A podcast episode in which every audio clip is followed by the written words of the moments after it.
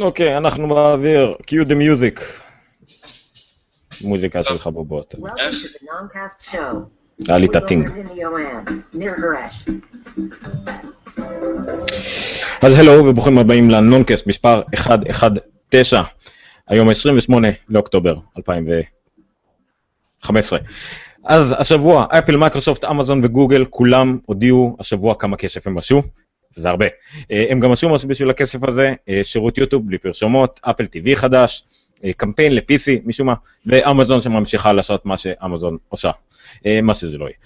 לאפל היו גם חדשות מקומיות שסוף סוף הראוטרים שלה, האיירפוד והטיים קפסול הושקו בארץ, אפילו מייקרוסופט השיקה את הילו גם בארץ, ואלמוג חוזר אלינו כדי לדבר על הניסיון שלו עם וואווי מהשבוע האחרון, והראוטרים של אפל הוא היה במסיבת עיתונאים, אבל לפני הכל, עידן בן טובים הצטרף אלינו מהשואו, תוכנית הרסלינג של ישראל, כדי להכריז על הזוכים בתחרות חדרי המילוט, כי הוא גם כותב על חדרי מילוט, כי אין לו באמת דברים לעשות בחיים, באדיבות סקרטריה, מישהו יזכה בהרבה כרטיסים לחדר מילוט חינם, וגם תחרות חדשה על עותק נוצץ וחינמי של WWE 2K16, זה משחק כזה שהם משחקים בו וכאלה. אני יכול לשתף בתחרות? מה? מותר לי לפי התקנון להשתתף בתחרות? מותר לך? זה השאלת קידבק, כי עד עכשיו לא היה לנו תקנון. טוב. anyway, בסדר, אין לנו טינג, המוזיקה לא באמת מצליחה, אז בואו נתחיל, לפני שיהיה מאוחר, זה הפתיח הכי ארוך בתולדות התוכנית. סליחה. חוץ מהתוכניות שבהם עשינו את הפתיח 4 פעמים, גם זה קרה. אוקיי, אנשים, אני אראה אתכם, כי עד עכשיו רק שמעו אתכם. כל אחד יגיד בתורו מי הוא, מה הוא, והחיה האהובה עליו. אלמוג, אתה לא תגיד מה חיה אהובה. לא רוצה להרוס לך, אבל אנחנו פה למטה כל הזמן. כן, כן, אבל מי משתכל לאנשים הקטנים שלמטה? זה נכון. זה אנחנו. אוקיי, אז עידן היחידי שדרך לעשות לעצמו שליש תחתון למטה. לא, מי שליש תחתון פשוט לא עובד. זה על עוד בגדול. אז אם דוב נופל ביער ואין מי ש... אם הוא דוב נמלים אז כן. דוב נמלים הוא דוב? אני לא בטוח. תפיר. תפיר. אוקיי, עידן, פתור אותנו איזה, ספר לנו מי אתה, מה אתה. לפני יומיים ראינו את הפרקים של לקט של ג'ורג' מהפרלמנט, הווטרינר. אוקיי. ואז יומיים אחר כך שמעתי את הבן שלי אומר, הצבוע היא חיה מטומטמת, ואולי לא הייתי צריך להראות לו את זה. לפרק עם המורה. הלכתם כבר למייקל? לא. להצגה מייקל? לא, עוד לא. אז אם אתה אוהב את ג'ורג' מהפרלמנט, אז הוא שמה. הסיקוואל משחק את ג'ורג' מהפרלמנט. נרשום. אוקיי, כבר המלצה הראשונה שיצאתם אתם מהפרק הזה, אין, זה היה כמו שדולך. אנחנו 20 שנות לתוך הנונקאסט, ואנחנו כבר עם המלצה הראשונה. מטורף, מטורף, מטורף. אז מי אני? היי, עידן בן טובים, עורך משנה בגיקסטר, ובזמני הלא חופשי מנחה את פודקאסט הרסלינג של ישראל. האוס שואו, יחד עם קובי מלמד, כל שבוע אנחנו מסכמים את כל מה שהיה ברסלינג הישראלי, וגם בחול, בעיקר בחול,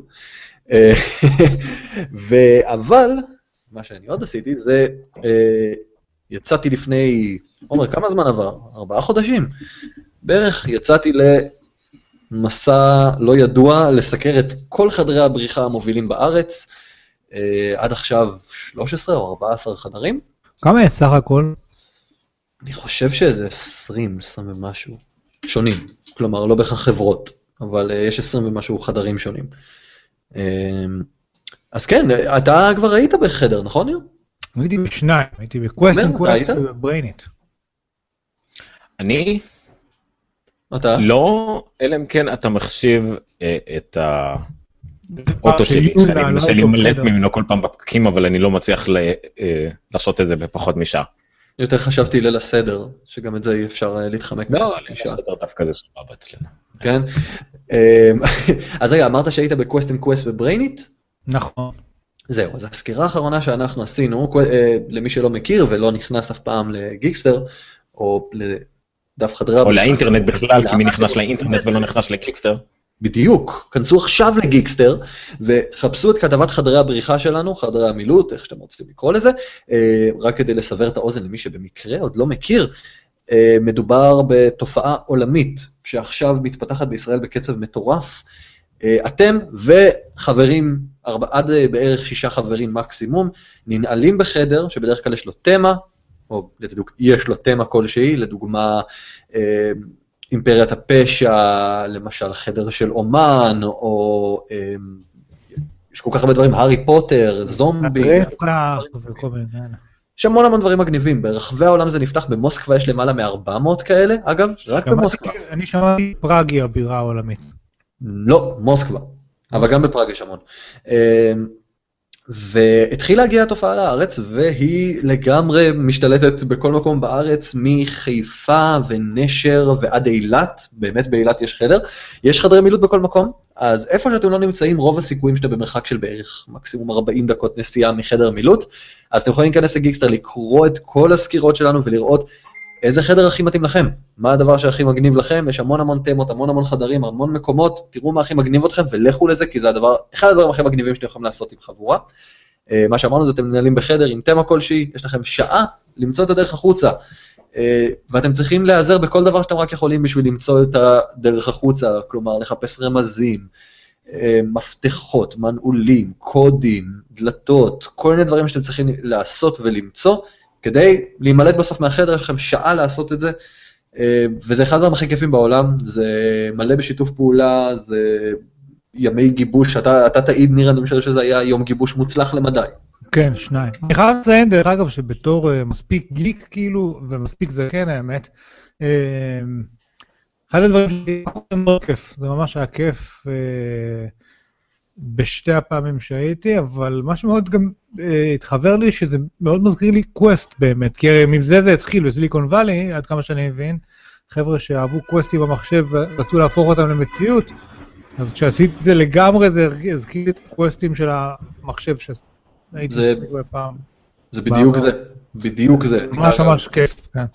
גם קווסט רומס וכל זה, יש לזה כל כך הרבה שמות, אבל כן, זה נובע ממש מהקווסטים של הפוינט אנד קליק הישנים והקלאסיים שכולנו שיחקנו לפחות, לא אלמוג, אבל כולנו. נכון, יש עדנה חדשה למשחקי פוינט אנד קליק, אל תשכח, כל המשחקים של טלטל היום הם משחקים יותר פופולריים. טלטל, למה? סתם, כן, לא, אני צוחק, זה השם הכי מוזר בעולם לחברה.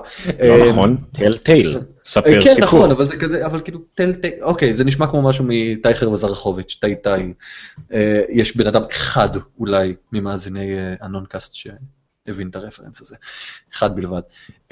אבל, בקיצור, אנחנו לפני שבוע וחצי, הלכנו לקווסט, סליחה, לסיקרט אריה, חדר מיוחד חדש שנפתח ברמת גן, זה בעצם החדר אחד החדשים ביותר בארץ. אגב, מאז נפתח עוד אחד. אתם מבינים את המהירות שהדברים האלה מתפתחים? אז החדר אחד החדשים בארץ, שהקונספט שלו הוא הימלטות משווי של ארגון טרור. כן, זה פרקטי גם, אתה סביר להשתמש בזה יום אחד. זהו, זה יכול מאוד לעזור לכם בתקופה הזאת, אז לכו להתאמן שעה אחת של לא בדיוק אסקפיזם, אבל מאוד, זה הדבר הכי כיף. זה אסקפיזם בתרתי משמע. בדיוק, זה אולי הדבר האקטואלי והביטחוני הכי כיף שתוכלו לעשות, כלומר בהקשר למצב הביטחוני. זה היה כיף? זה אחד החדרים הכי טובים בארץ, נקודה. באמת, ממש חדר מוצלח, מפתיע בטירוף, הבחור שם בנה אותו לבד לטענתו, כלומר גם פיתח את התסריט והכל, אנשים קונים בדרך כלל תסריטים, בדרך כלל מרוסיה, קונים תסריטים ואז הם יודעים בדיוק איך החדר הולך להיראות ואיך הוא הולך להיבנות, והם רק נשאר להם בעצם, אמנם זה לא באמת רק, אבל נשאר להם לבנות אותו. הבחור הזה, לטענתו, בנה הכל מאפס. כדי שזה הגיוני, תזכיר לנו מאיזה מוצא הבחור הזה? רוסי. אוקיי. אז הוא בנה את זה לבד, וזה חדר מדהים. חבר'ה, תלכו לשם. אז סיקרט... רוסי אגב. מה זה? גם הבחור בברנית רוסי, ואני חושב שגם הבחור בקווסט אנד קווסט היה רוסי. כמעט כולם רוסים, כי כולם הביאו את זה. גזען, כן. לא, לא, לא, זה בסדר גמור. רוב המפעילים של החדרים הם רוסים, וזה כי הם מביאים את זה באמת למיטב ידיעתי ממוסקבה, כלומר, יש להם שהם הולכים לטיול ורואים את זה, ויש אנשים שפשוט שמעו על זה מאחד לשני, והתחילו לבנות בעצם. אבל יש גם כמה חדרים שהם לא רוסים, אבל זה לא באמת משנה, כי החדרים הם מדהימים. באמת, נדירים החדרים שהם לא מלהיבים בטירוף הזה. קשה לפספס, אבל תקראו בגיקסטר מה הכי מתאים לכם. אז לפני שבוע וחצי, אחרי שהיינו בחדר, וזה היה אחד החדרים הכי טובים שהיינו בהם, עד אחד החדרים הכי מפתיעים והכי כיפים, רצינו לעשות משהו מיוחד קצת לקוראים ולמאזינים ולצופים בגיקסטר, ויצאנו במבצע מטורף וחסר תקדים, לא היה כזה דבר עד עכשיו בשום מקום, ויצאנו במבצע עם סיקרט אריה, שאנחנו מחלקים לכם יחד איתם שתי כניסות לחדר בריחה. לכם ולחברים שלכם מן הסתם, שאתם יכולים להביא איתכם קבוצה, כמה שאתם רוצים, עד 4. אבל יש לנו 2 אנשים שבחרים לזכות בתחרות. התחרות הייתה תחרות חדר החלומות, ביקשנו מהקוראים לכתוב לנו מה החדר שהם הכי היו רוצים לראות שלא קיים עדיין בארץ. זה יכול להיות כל דבר, ואמרנו חדר מצידי בסגנון סטימפאנק, חדר בסגנון דאונטון אבי. מישהו רואה דאונטון אבי? לא, רואה ברחוב, שלום, שלום, לא יותר מזה. לא, אני לבד פה, טוב, בסדר. אני מאוד רוצה להתחיל לראות דאונטון אבי כבר 3 שנים. וואלה, 2 עונות ראשונות ותמחק. אל תמשיך, never. זה מה שאתה תמיד אומר. אני דווקא נהנה בכל. לא, 2 עונות ולמחוק, באמת, בסדר רצינות, אחר כך מתרדר. אז היו כל כך הרבה תגובות, נורא כיף לראות, מלא אנשים הגיבו, עם מלא דברים מגניבים, רעיונות באמת משוגעים לגמרי, תציצו על זה בדף הפייסבוק שלנו, בגיקסטר, שם יש את כל התגובות, את כל הדברים, תראו מה היה הכי כיף. אז היו לנו 2 זוכים כאמור. 1, חביב הקהל, מי שצבר הכי הרבה לייקים, מי שאתם הצבעתם לו, שיהיה בעצם הזוכה הגדול שיקבל את הכרטיס, ועוד אחד שאנחנו בוחרים כי זו דיקטטורה, ואנחנו מחליטים מה שאנחנו רוצים. אז without further ado, הכי כיף בעולם, הכי כיף בעולם. without any further ado, אנחנו הולכים לעשות את זה ולהכריז על הזוכים הגדולים. נתחיל עם חביב הקהל? אני אחראי על הטופים. אתה אחראי על הטופים. אז בפרס חביב הקהל, מי שזכה או זכתה בכניסה לסקרט אריה, ואנחנו נשים מהר את התקנון, בימים א' עד ה' עד השעה 7 בתיאום מראש עם החדר, היא או הוא, היא, תן לי את זה אומר? אני. אתה צריך להגיד לי את הדברים האלה. האמת, רגע, אז אני בינתיים מפרשן. האמת שהיתרון היה ברור כבר מההתחלה. זה לא מין מקרה כזה של, זה היה בהתחלה, לא, זה פשוט הרעיון מעולה שהצליח, והיא איריס לבנה. איריס לבנה. לא, התכוונתי כאילו שאתה תיתן לי להגיד ואתה תעשה את הדרמרול, כי אני לא שמעתי את הדרמרול. בוא נעשה את זה עוד פעם. בפרס חביב הקהל, הזוכה, היא, הוא. איך לא שמעת את הדרמרול? היא, הוא.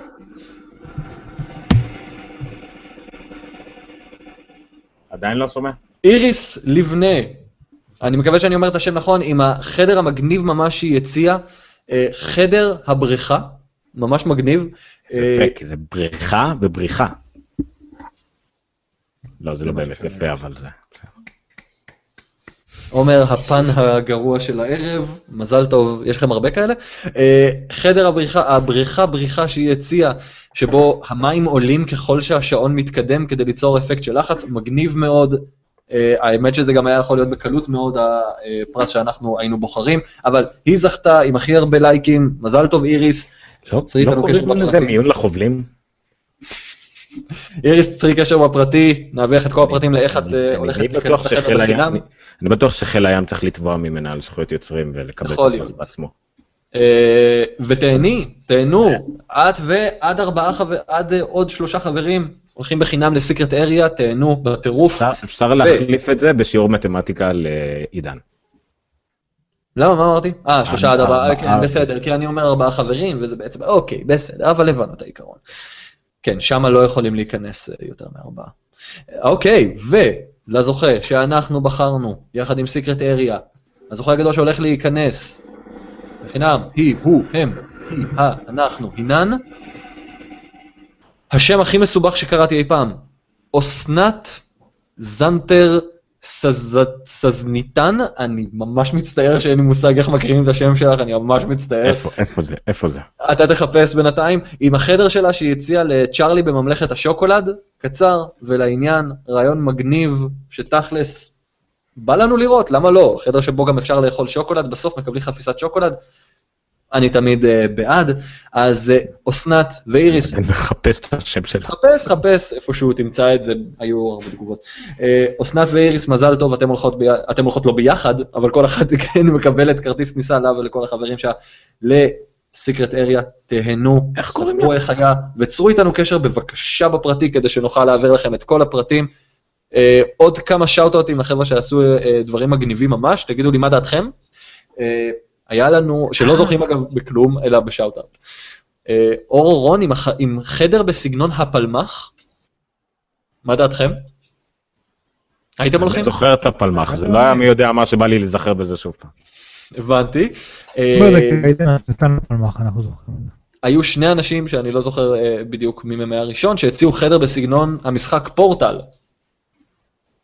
מגניב, לא? איך עושים את זה? עם קיובס כאלה שמניחים אחד השני, היה לנו רעיונות לאיזה חדר שאני אפילו לא יודע איך אומרים את זה כמו שצריך, אבל זה אדינבורו? משהו סקוטי? אדינבורו, הייתי קרוב ממש. אמרת לילה גוב אף פעם? לא. פיליפ הגיע מאדינבורו. פיליפ. כן, בדיוק. אז כן, אז אלה החבר'ה שגם עשו מראיונות מגניבים, היו עוד מלא מלא מראיונות מגניבים, היה חדר הנגאובר, חדר, מה עוד היה, כל כך הרבה דברים, כנסו, תראו מה אנשים הציעו, היו דברים ממש ממש מגניבים. זה חדר העונה של שיקגו בולס של ה-72-10. שזה לא חירום? רוצים חדרים שאי אפשר לעשות מהפת לי גם את זה. אז היית צריך להשתתף, אולי היית זוכה בתחרות. אז חברים... אני חושבתי מה התקנון אומר, אני לא יודע. עד התחרות הבאה שלנו, היה מאוד מאוד כיף, וכנסו לגיקסטר, תקראו על חדרי בריחה, אם לא זכיתם, תראו לאיזה חדר בריחה אתם רוצים ללכת, פסיכתריה, הוא אחד החדרים באמת הכי טובים, אנחנו לא סתם אומרים את זה, ולשתי הזוכות, תהנו, כל הכבוד, מזל טוב, ותודה רבה לכל מי שהשתתף, מחיאות כפיים. כן. אסנת זנטנר זינטן נראה לי, או לא יודע, זינטן. בשלוש שמות. גם, כן, אבל לפחות, אז אני אתן טיפ לאנשים. אתם יכולים בהגדרות של הפרופיל שלכם בפייסבוק, להוסיף עוד שם, זאת אומרת, את השם זה מיועד לשם בשפה אחרת או כינוי. מאוד שימושי להושים את השם שלכם שם בעברית.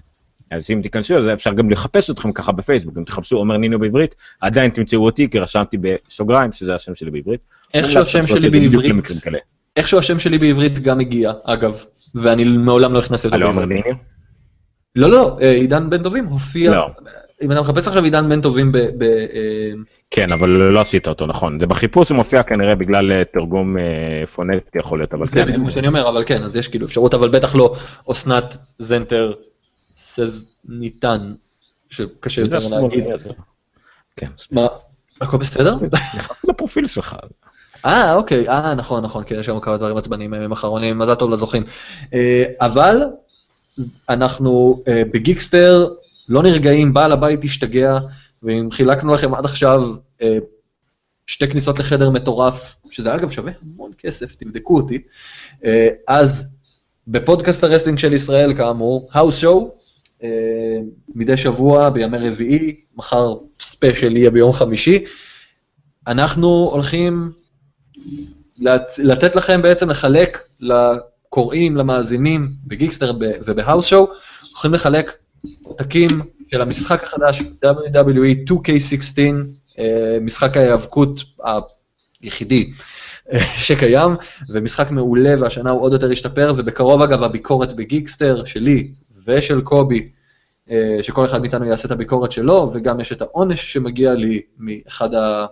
פודקאסטים הקודמים, שמאזיני האוס הוא בוודאי זוכים, מגיע לי עונש, אז מחר אתם תראו גם מה העונש בדיוק. אז אנחנו הולכים לחלק לכם, בתוכנית הקרובה של האוס הוא, עותקים לכל הפלטפורמות האמת, של 2K16, כל הפרטים יהיו בפרק הבא של האוס הוא, מחר, חפשו אותנו בפייסבוק, תעשו לייק להאוס שואו, תקבלו עדכונים מתי הפרק הבא עולה, תקשיבו לו, תדעו בדיוק מה אתם צריכים לעשות בשביל לזכות בעותקים האלה, ממש ממש ממש שווה, ושיהיה בהצלחה לכולם. לא לשכוח שההגרלה הזאת והמבצע הזה של 2K16 ילובו כמובן בסקירה למשחק. אמרתי את זה. אמרת את זה, נכון, חכה, אבל אתה לא עשית את הבילדאפ לגבי מה שאני רוצה לדבר עליו. על מה אתה רוצה לדבר? שהוא גם סקירות למשחקים בשבועות האחרונים, שגם הם נגמרים ב-2K16. אוקיי. שלא ציפית לזה, שאני אנסה לקדם את עצמי בצורה חסרת בושה. כמה זמן אתה מכיר אותי? קיצור, פיפה 2K16 לידי קובי מלמד, סקירה שעלתה לפני שבועיים, 3, מאוד פופולרית על משחק, מאוד מאוד פופולר, והסקירה שלי שעלתה לפני שבוע על NBA 2K16, שבה בחור זקן מנסה אחרי 20 שנה לשחק במשחק שהוא לא טוב בו, אבל עדיין נהנה מאוד, אז זה כנראה שווה את זה. זהו. עד כאן כל החובות שלנו, כל הדברים שאנחנו מדברים עליהם בנונקאסט, ולהם שום קשר באמת לנונקאסט, אבל בסדר. בטח שיש קשר לנונקאסט, טכנולוגי. תוכנית הדגל של גיקסטר. כן, נכון. לא נכון, יש בחדר דברים טכנולוגיים, ואנחנו מחלקים משחקים, טכנולוגיה. זה בכל מקרה, הדגל שלנו חרוט עליו, ואיך שלא אומרים את הצירוף מילים הזה, כל מה שקשור שכל הנגיעה לטכנולוגיה בחיים יומיומיים שלנו, זה רלוונטי לתוכנית. אני באגב בהזדמנות זאת אומר לכם, לילה טוב, צפייה מענה, ואל תשכחו להזין להאוס שואו מחר. רגע, אני רוצה אבל שתגידו עוד כמה מילים, כי לצערנו לא נשלח ייצוג, אנחנו עוד מעט נדבר על מייקרוסופט, על כל הרבעון המטורף שלה וכל מה שהיה שם, אבל בינתיים כמה מילים על האירוע הגדול של מייקרוסופט מהימים האחרונים. עידן? ממני?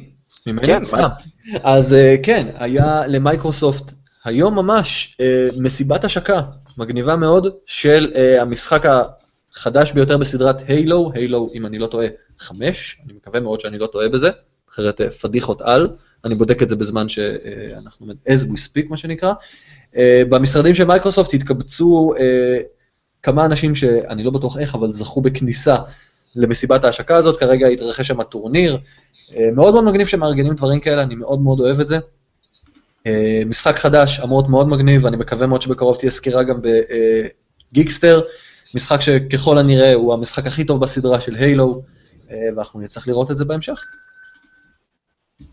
מעולה, זה גם נקווה שנשים את הידיים שלנו על זה אכן, ונקווה שנרחיב את השקירות שלנו גם לעולם הזה של מייקרוסופט, באמת מייקרוסופט גם בארץ, במיוחד בשביל העובדה שאנחנו מכירים, אני מכיר אישית את האחראי, מנהל מוצר אקסבוק בישראל, בהחלט מנסים לקדם את העניין הזה, יש הרבה אנשים מגניבים עומדים שם, וזה יפה שהם עושים דברים מגניבים, בסך הכל. מאוד. אוקיי, אז תודה רבה לעידן, אל תשכחו להאזין להאוס שואו או לצפות בהאוס שואו, אם כל מה שמעניין אתכם זה שקופית אדומה כשברקע מדברים שני גברים. אבל יש גם וידאוים שלנו מראיינים חברים ב-IWL באירוע האחרון של הרסלינג בישראל, אז אתם יכולים לראות אותנו אם אתם ככה משום מה חושקים לראות אותנו גם מדברים וזזים. אז יש לכם את זה, הכל בדף הפייסבוק של האוס שואו ובקרוב בערוץ היוטיוב של גיקסטר, אז נתראה מחר בהאוס שואו. נשתמע מחר בהאוס שואו. וכפי שקובי מלמד אומר, יאללה ביי. אוקיי, תן לו להגיד את זה, בסדר? יאללה, תודה רבה עידן. עד כאן תם מדור עידן להיום. מדור עידן, זה מה שבא לי לקרוא לזה ככה. או מדור אדם. מדור אדם. לא, מוכר. anyway, זהו, אז עד כאן כל החובות שלנו, אני לא חושב שיש לנו יותר מדי פולו-אפים, משהו מהשבועות שעברים, משהו שעלה לכם לראש ואתם חושבים שראוי, אתם, כשאני אומר אתם, אני מתכוון לניר, שאותו אתם מכירים למרות שאין לו שליש תחתון, כאילו יש לו שליש תחתון מתחת לחזה שמה, אבל לא משהו שאנחנו רואים. זה שני שליש. השליש עליון, נסתפק בשליש, איתנו השליש העליון של ניר והשליש התחתון של אלמוג, אלמוג תגיד שלום. שלום, שלום. מה לך? מה זה? למה אלמוג רובוט? אוי, אוי. טוב, אלמוג מטפל בעניינים, זה מה זה? עד כאן אלמוג להיום. אנחנו נמשיך בשלנו. אוקיי, אז על מה לא נדבר? אז בואו נדלג על מה שאלמוג היה להגיד, ואנחנו נדון ישר בנושא, נגיד המרכזי שלנו, פחות או יותר. כאילו, ערך כסף. כן, נושא מרכזי לכל הדעות. האמת שכבר שבוע שעבר נראה לנו צריכים לדבר על כל הכסף שחברות כמו מייקרוסופט, אמזון וגוגל הרוויחו, קצת דילגנו על הנושא. יש לך דרך הגיונית כלשהי לסכם את התוצאות שלהם? הם עשו הרבה כסף, יותר ממני אפילו. שומעים אותי טוב עכשיו או עדיין רובוט? חלש וקצת רובוטי. מה עובר לך אלמוג? צעירים אמורים להיות מתקדמים טכנולוגית. נו ועכשיו? קצת יותר, אתה צריך להגביר אבל ווליום עכשיו. עכשיו? בסדר, יחסי. מקצועיות נטו זה לעשות את הבדיקות סאונד באוויר. כן, מהטכנאי שלנו. יש לי רמקולים של גיימרים, אל תקנו, זה חרא של דבר. מה שאני זוכר להגיד לגבי התוצאות הכספיות של שאר החברות, ואני מתנצל על זה, מייקרוסופט הכניסה $1 מיליארד מבינג, שזה הפתיע את כולם, מצד אחד, מצד שני זה קצת פחות מפתיע מהעובדה שזה, היה לה המון הסכמים השנה עם יאו, וכמובן עם אפל, כל התוצאות של סירי, מבינג, לא מגוגל, ועלה עם יאו שזה שיתוף בינג, ועוד המון חברות, אז בעצם יש להם אתם בלי להרגיש שאתם משתמשים בבינג ותורמים לשורה הכלכלית הזאת של מייקרוסופט, אבל עדיין זה נתח מאוד יפה, כמעט $1 מיליארד רווחים מבינג. חוץ מזה, שאר הדברים די יציבים במייקרוסופט, הם ממשיכים להרוויח בוחטות של כסף, הם חילקו את זה לכל מיני חלקים, שמעתי הרבה פודקאסטים מאוד משעממים והספקתי לשכוח, הם מחלקים את זה לפי מדורים, אם זה מדור מחשבים, שירותים, פרודקטיביטי וכדומה, כמעט כל התחומים פחות או יותר הרוויחו, החומרה פחות, אבל הם מקווים שזה ישתנה, והם דיברו הרבה על Surface Book, הם גם השיקו, אם כבר אנחנו על מייקרוסופט, בואו ניכנס למייקרוסופט, כי יש לנו פה, חתול שעושה הרבה רעש. כאילו בכוונה כזה, הוא משתכל עליי גם. בעיה. חתול של מייקרוסופט? לא. anyway, זה קלישאה של חתול, לא רוצה להגיד. אוקיי. אז מייקרוסופט השיקה בין היתר, היה לה קמפיין שלא דיברנו עליו, כי הוא לא כל כך רלוונטי לארץ, אבל הוא עדיין מגוחך להפליא, PC דו, מה? איך זה הולך, ניר? PC what, מה? לא זוכר, אל תתקיע אותי, בגילי. anyway, קמפיין די מגוחך של PC does what? כן, PC does what. נזכרתי, פשוט צריך להגיד את זה בכל מגוחך, ואז זה חוזר אליך. שזה כאילו PC עושה כל מיני דברים מוזרים, ונכנס מתחת לדלת, ולא יודע, דברים. בוא נגיד שני המספרים, כי אני לא חושב שהזכרת את זה, אני חושב שהם עשו 2% year over year, עלייה בפרופיט, ל$4.5 מיליארד, ואיפשהו הם פחות או יותר התחזיות היו, עם מה זה quarterly revenue של 23.2, שהוא קצת איזושהי ירידה, קצו מספרים טובים, אבל כאילו, אתה יודע, בתחום התחזיות, וסך הכל הם בכיוון נכון, אני לא חושב שאנחנו עדיין רואים את המהפכה, שאנחנו מדברים עליה בשנה האחרונה. אני חושב שאת התוצאות שלה, אנחנו נראה עוד מעט.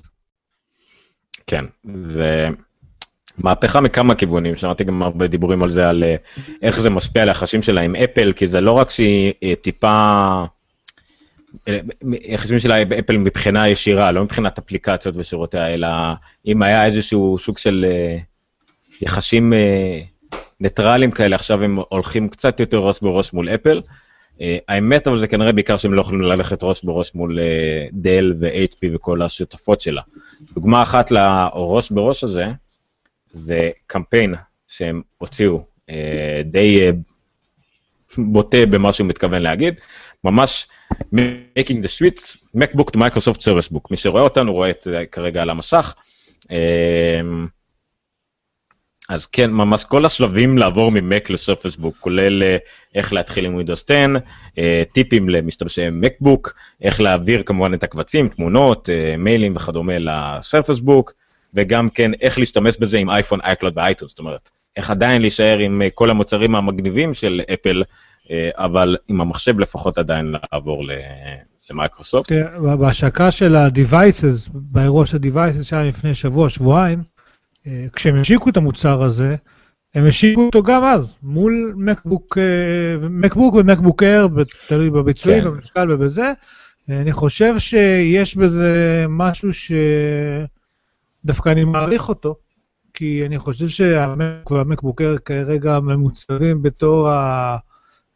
דיפולט או ה-high quality או ה-high-end לפטופס, כאילו לגמרי, לא חושב שיש, כאילו אנחנו תמיד מדברים על הדל XPS 13 וכאלה דברים, אבל בפועל כאילו, אתה יודע, הם כל כך דומיננטים, המקבוקים, המקבוקרים, שאם אתה בא ומתחרה בהם ומצליח להתחרות בהם ויש לך מה להציע מולם, אני רואה זה אומר עליך דברים מאוד טובים.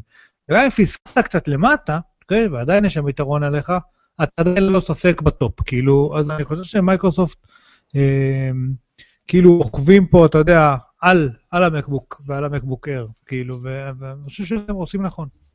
הם עושים נכון, לדעתי, בסך הכל, כי זה בעצם התחרות שלהם, קצת הייתי משתמש אבל בכלים שקצת יותר קשה לשלול אותם על השף, כמו להגיד שזה פי 2 ממקבוק פרו, אבל רק אם אתם לוקחים את המחשב שעולה פי 2 ממקבוק פרו, אז...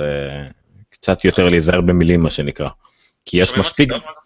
בסדר, אלמוג, אנחנו נגיע ונפתור את זה. לא, כן, אני רוצה גם להגיד משהו בקשר לזה, אבל בסדר. כן, אתה יכול להגיד. אוקיי, אז בקיצור, אני גם זוכר כאילו לפני שנתיים שאפל עשתה את אותו דף בדיוק סוויץ' טו מק, ועכשיו זה מצחיק, כי אפל הוריד את הדף הזה ומייקרוסופט עשו את הדף הזה, זה מראה על משהו כאילו אפל, כאילו מייקרוסופט רוצה נואשת או משהו כזה בשביל המייקרוסופט, בשביל המחשבים שלה, ודווקא אפל כבר לא כל כך כמו שהייתה פעם. שאלה מי הדוד ומי הגוליית בסיפור הזה. כן, אני באמת חושב ש... אפל הורידה את זה לדעתי לפני יותר משנתיים, אבל כן, זה העניין שלי פשוט, אם אתה לא מציב תחרות מולך, אז אתה כביכול מוצב כבודד במערכה, ואם אתה מציב תחרות אוטומטית, אתה בר השוואה. אבל בסדר, כל אחד בשיטות שלו. אז זה לגבי מייקרוסופט, בסך הכל ממשיכה להרוויח כסף כולם, אני חושב שיש בעיקר אמון של המשקיעים בחברה, שזה הדבר הכי חשוב כמובן לחברה בסך הכל בביצועים שלה, והיא בהחלט המנכ"ל והכל כולם... מאוד יציבים, כי היא פעם ראשונה שהעלתה, כמו שאמרת, אחוזי גידול יפים מאז 2000 בעצם, היא הציגה את הגידול הכי גדול שלה מאז שנת 2000, מאז שהייתה בשיעה אמיתית ומאז הסטגנציה של 5 שנים. אלמוג, מה קורה? סליחה, זה כל... אני גם שומע את עצמי משום מה. אוקיי? ממני? כן. אז זה לגבי מייקרוסופט. גוגל, כל מה שאני יודע זה גוגל, שזה בעצם לא היה תוצאות של גוגל השנה, נכון? זה הפעם הראשונה שיש תוצאות של אלפאבית, שזה למעשה כמעט אותם תוצאות כמו גוגל, כי עדיין לא הייתה הפרדה הזאת לגמרי, אז גם לא היה הרבה מה לדבר על זה. מה שכן, אבל, אנחנו טיפה מתפזרים פה, כי נעשה הכל ביחד, כי זה לפי נושאים. מה שכן, אבל גוגל השיקה שני דברים מאוד חשובים בשבוע, חצי האחרונים, נראה לי שבוע שעבר הספקנו לדבר על יוטיוב רד, ממש על קצה המזלג, נכון? אוקיי, אני לא יודע אם יש לנו פינינג, אם אתה מוצא לינק ליוטיוב רד זה יעזור. וואה, מצאת הרבה דברים על פייסבוק פה למטה פתאום אני רואה איזה... לא, אוקיי, זה חלק מהפיץ' פייסבוק. בקיצור, אז יוטיוב רד, שעכשיו אנחנו יודעים עליו יותר דברים מה שידענו קודם, אלף כול הוא לא רלוונטי בארץ, בינתיים. ב' זה עושה שני דברים מאוד חשובים למשתמשי קצה. דבר ראשון, אם אתה משלם $10 לחודש, אתה מקבל יוטיוב ללא פרשמות, דבר ראשון, אני חושב שזה גורף, היה את זה פעם חלקית רק על מוזיקה, עכשיו זה גורף לכל יוטיוב, תכנים בלעדיים שנוצרו בשביל יוטיוב על ידי, לא תכנים במובן של סדרות טלוויזיה ממש, אלא יותר במובן של יוצרי יוטיוב עצמאיים וכדומה, שעושים סדרות מיוחדות שעולות רק ליוטיוב. הדבר השני הוא שמתברר שזה לא ידעתי, כל גוגל פליי מיוזיק, השירות סטרימינג של גוגל שמתחרה בספוטיפיי, אפל מיוזיק וכל אלה, שעולה בדרך כלל $10 לחודש, גם חלק מה$10 האלה שכוללים גם את יוטיוב רד. זה גם שירות מאוד מגניב, כי הוא כמו iTunes Match, מאפשר לך להעלות את כל השפרייה שלך על הענן של גוגל, ללא הגבלה בנפח.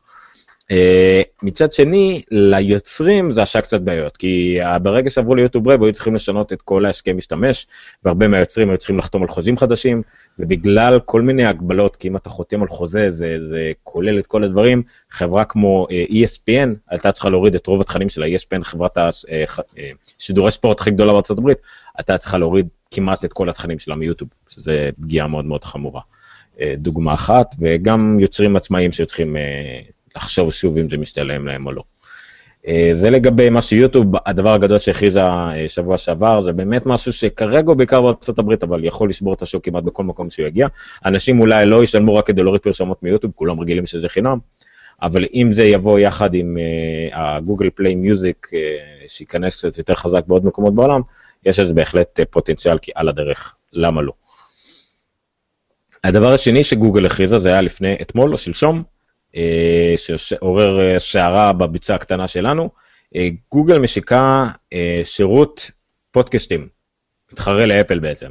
מה שקרה שמאז שהפודקאסט הראשון נוצר, ב-2005 או 2004, הפודקאסט המודרני הראשון, אפל ב-2006 נכנסה ל-iTunes Store שלה, הכניסה את העניין של הפודקאסטים, והפכה מיד להיות האינדקס הכי גדול, זאת אומרת, מישהו שאל אותי למה זה כל כך חשוב להיות באייטונס, בגלל שכמעט כל אפליקציה לאנדרואיד, שהיא מנגנת פודקאסטים, ואתה מחפש בפודקאסטים, היא מחפשת את זה באינדקס של אפל, באייטונס, וככה כמעט כל אינדקס וכל מקום, אפילו אוברקאסט שאנחנו מאוד אוהבים, הוא נראה מאוד עצמאי וקטן, האינדקס הגדול שלו, חוץ ממה שעושה קורציה בעצמו, מתבשש על האייטונס, אם אתה מחפש משהו, כדי שלא צריך לעשות copy-paste ללינק הישיר, זה בעזרת האינדקס לייטר, זה מאוד מאוד חזק, וגוגל רוצה קצת מזה, ורוצה שפודקאסטים יהיו יותר זמינים, ויהיו חלק בעצם מהגוגל פליי מיוזיק שלה. אז היא מאפשרת ליוצרים להכניס את הפודקאסטים שלהם, כרגע רק במקומות מסוימים בעולם, ישראל לא כוללת, לא כלולה שם, זה בהחלט חדשות טובות לפודקאסטים, זה טיפה משבח שצריך להכניס את הפיד לעוד מקום ולהשגיח שגם שם הכל בסדר, אבל ברגע שעוד מיליארד אנדרואידים בפוטנציה אליהם הרבה יותר קל להשיק ולהירשם לפודקאסטים כחלק מהגוגל פליי מיוזיק, זה בהחלט יוסיף לנו דברים. מי שצופה בנו ביוטיוב, אנחנו, כיוון שאנחנו עושים את זה בגוגל הנגאוט, אין ממש אפשרות לצאת כמו שצריך, ממש כאילו באופן פעיל, אתם יכולים להגיב ביוטיוב, אנחנו רואים את זה דקה או שתיים אחרי זה, ואנחנו יכולים להגיב שם כתגובה רגילה ביוטיוב, אבל לצערנו בגוגל הנאיות אין איזה צ'אט אינטראקטיבי מספיק טוב, ולא נפתח IRC רק בשביל זה, אז אנחנו מתנצלים. פעם היית נפתח IRC רק בשביל זה, ועכשיו אתה כאילו...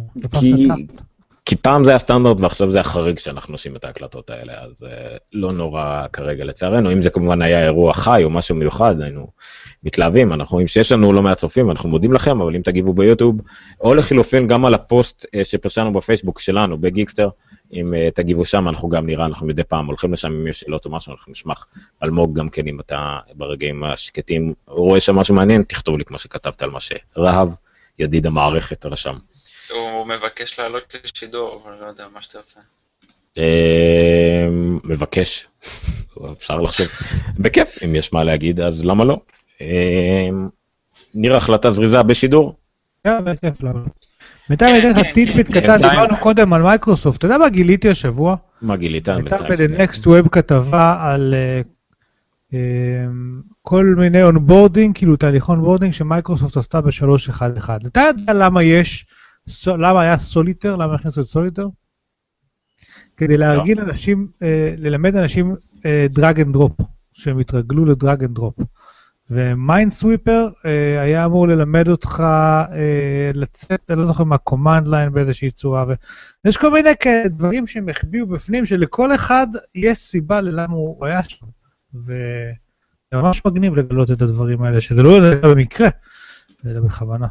כן, זה הרי כל המהות למה שאפל גנבה, השאילה את הממשק מזירוקס, היא הכניסה מונחים יותר קלים למשתמש, כי למרות שכל אומרים שאפל גנבה מזירוקס זה היה נורא לא אינטואיטיבי, הם הכניסו את כמובן התיקייה וההיררכיה, המון דברים הם הוסיפו שכביכול יהיו יותר פשוטים למשתמש להבין. זה לא קשור לחלוטין למה שדיברנו עכשיו, פתאום נזכרתי בזה. לא, מייקרוסופט זה מייקרוסופט, וטוב לדעת שזה חברה עם שורשים. עוד מילה על גוגל, נט אינקאם 3.98 מיליארד דולר, שזה עלייה 2.74, זה עלייה די משמעותית. כמעט, בוא נגיד את זה 40%. הרבניו היה 18.7, גם עלייה מ-12.1, לא, סליחה, עלייה מ-16.5, בקיצור, גם גדילה, הרבה מהגדילה שלהם מגיעה, הם אומרים, מהמובייל סרצ'רס ויוטיוב יוזרס, ללא ספק הם מאמצים את הטרנדים של המובייל, כן, בווידאו, שהופכים להיות הרבה יותר משמעותי. בסך הכל אמרה נחמדה גוגל, אתה יודע. כן, כבר לא גוגל, זה כבר אלפאבית. יום אחד זה יתפוס הסיפור הזה. כן, כן. זהו, צריך להתרגל לזה, זה אלפאבית, אמנם גוגל החלק הכי גדול בו, אבל לאט לאט אנחנו נשמע יותר על החברות האחרות, כשזה יותר ויותר משמעותי. החברות האחרות נכון להיום הן by definition פחות רווחיות, כאילו, עדיין חברות של כאלה research ו-development, שעדיין לא כל כך יצאו מוצרים, בין אם זה העדשות פגע, או הרובוטים, או ה-artificial intelligence, או לא יודע, הרבה רובוטיות, הם הרבה הרבה יותר... R&D, והרבה פחות פרודקט, אתה יודע, קונסיומר פרודקט, אז יש שם את נסט אולי או כאלה, אבל זה לא הכסף האמיתי שם בינתיים. בהחלט. החברה הבאה על הפרק, לפני שנגיע לבוכתות של אפל, היו אמזון, שהאמת שלא כל כך הקשבתי, רק אני יודע שאמזון מודדים את הרבעונים שלהם לפי זה, אם הם החליטו הפעם להרוויח או לא. נכון. אז הם כן החליטו להרוויח. אוקיי. החליטו, לא רק שהם החליטו, בזוס הפך מיד להיות האדם האמריקאי השני או השלישי הכי עשיר. כן, זינק ישירות למקום השני השלישי אחרי גייץ'. הדיח משם את בעלים של וולמרט, וגם אמזון הפכה להיות רשמית הריטיילרית הכי גדולה בעולם מעל וולמרט. וכל זה כשהם את עיקר הקשר שלהם עושים בכלל מאיכשון שרתים וכדומה. אז בסדר. זה גם, מי אמר, אני חושב שליאו לפורט אמר את זה, שהם התחילו בכל הקטע של AWS, הם איכשון שרתים, שהם עכשיו הם הכי גדולים בעולם, מרוויחים את הכי הרבה כסף מזה, הם משהו בגלל שהם הגיעו למסקנה שיש להם המון מחשבים שמנהלים להם את כל הרשת, כל החנויות אונליין, אבל הם לא עושים הרבה אחרי הצהריים ובלילה. אז בואו ננצל את הכוח שלהם כדי לעשות איכשון, וככה קמו שרתי האיכשון הכי גדולים בעולם. נחמד לשמוע את הדברים האלה גם כן. כן. לפני אפל, נעשה שנייה, סיימת עם אמזון? כן, אני חושב שנשאר בכלל עם אמזון, ועוד לפני שנגיע גם לאפל, אנחנו ניתן לאלמוג קצת לדבר, כי בכל זאת. לא, יוצא פייסבוק, כבר אנחנו בטופ 5. פייסבוק, נכון, גם פייסבוק זה גם חלק מה... כמה? מה אמרת? 5? 5 גדולה? כן, אתה יודע, יאו לא נכנס פנים, אבל מייקרוסופט, אפל, גוגל, אמזון ופייסבוק, ללא ספק, נראה לי עיקר החדשות היום. פייסבוק, אני רוצה להראות פשוט שנייה, מה שאנחנו לא נוהגים להראות בכוונה, אבל אני להראות אותו בכוונה, ואת המסמך... את נקטעת לנו, ניר? ניר? שומעים את גורי ברקע? זה מפריע? לא, שומעים לא כל כך מפריע, יותר מפריע לי שניר פשוט קפה. הוד השרון, קפה הזמן. לא, האמת שהיה פה בדיוק עכשיו. אבל הנה, האלטר איגו של ניר חזר, כן, ניר. חזרת אלינו. כן, ניסיתי להראות את המסמך שלנו, אני לא יודע אם זה עבד הסיפור הזה. לא משנה. מה שאני רוצה להראות במסמך זה שהשבוע, אני רק, מסתכל פה שנייה רק על TechCrunch לבד, אוקיי? יש לנו כתבות על דברים חדשים מפייסבוק ב-24/10, ב-25/10, שני האייטמים, ב-26/10, שני האייטמים, ב-27/10. כאילו, בכל יום הם הציעו פייסבוק משהו שפחות או יותר בפני עצמו. או שהייתה כתבה או שהם הוציאו משהו חדש. הכתבה הראשונה הייתה, איזושהי כתבה מרתקת לדעתי על זה שפייסבוק מכירים אותנו הרבה יותר טוב מגוגל, בגלל הקשרים החברתיים שיש לנו, הם יודעים מי החברים שלנו ומי המשפחה שלנו, ואנחנו הגדרנו שם ספאוס והגדרנו שם רמות קרבה ודברים כאלה כמו שלא הגדרנו באף מקום אחר, ולכן הם מכירים אותנו הרבה יותר טוב מפייסבוק, אבל המסקנה היותר מרתקת שם הייתה שהם מכירים אותנו יותר טוב מעצמנו. זאת אומרת שבסופו של דבר הם ידעו עלינו מה העדפות שלנו ומה הצרכים שלנו ומה הרצונות שלנו יותר טוב ממה שאנחנו יודעים עלינו. זה סתם איזה משהו, אנקדוטה קטנה וחמודה. כתבה שנייה זה שמתחילים איזשהו שירות שהוא סוג של, כולה נוטיפיקציות שהוא סוג של מתחרה כבר לגוגל נאו, אני לא יודע אם אני יכול להראות את המסך שלי בלי שזה יתרסק לי, שוב פעם אני אנסה לעשות את זה, מתי הוא באמת אלמוג באיזושהי צורה מוזרה, אני לא יודע למה. מה? רגע, רואים את המסך שלי? כן. אז הם מעדכנים את... או שאני יכול לעשות את זה רק שנייה? זהו, כן. אז מסך הנוטיפיקציות שעד היום היה בגוגל מין רשימת שורות כזאת, אתה יודע, של פשוט מין אייטם רציפים טקסטואליים לחלוטין, של מישהו עושה לך לייק ומישהו עושה לך, לא יודע, מישהו עושה פוסט לאיזה משהו, הופכת להיות איזשהו פיד הרבה יותר מעניין עם חלוקה לפי תחומים ולפי, אירועים, וזה יכול להחליף את הקלנדר שלך בכל מיני דברים, וממש כי זה מסודר לפי שעות גם, לכל מיני דברים שמעניינים אותך, תוכניות טלוויזיה שאתה אוהב, רואים בתמונה הזאת איזושהי הדגמה מאוד מאוד יפה, לכמה הופך להיות חזק ומשמעותי הכלי הזה,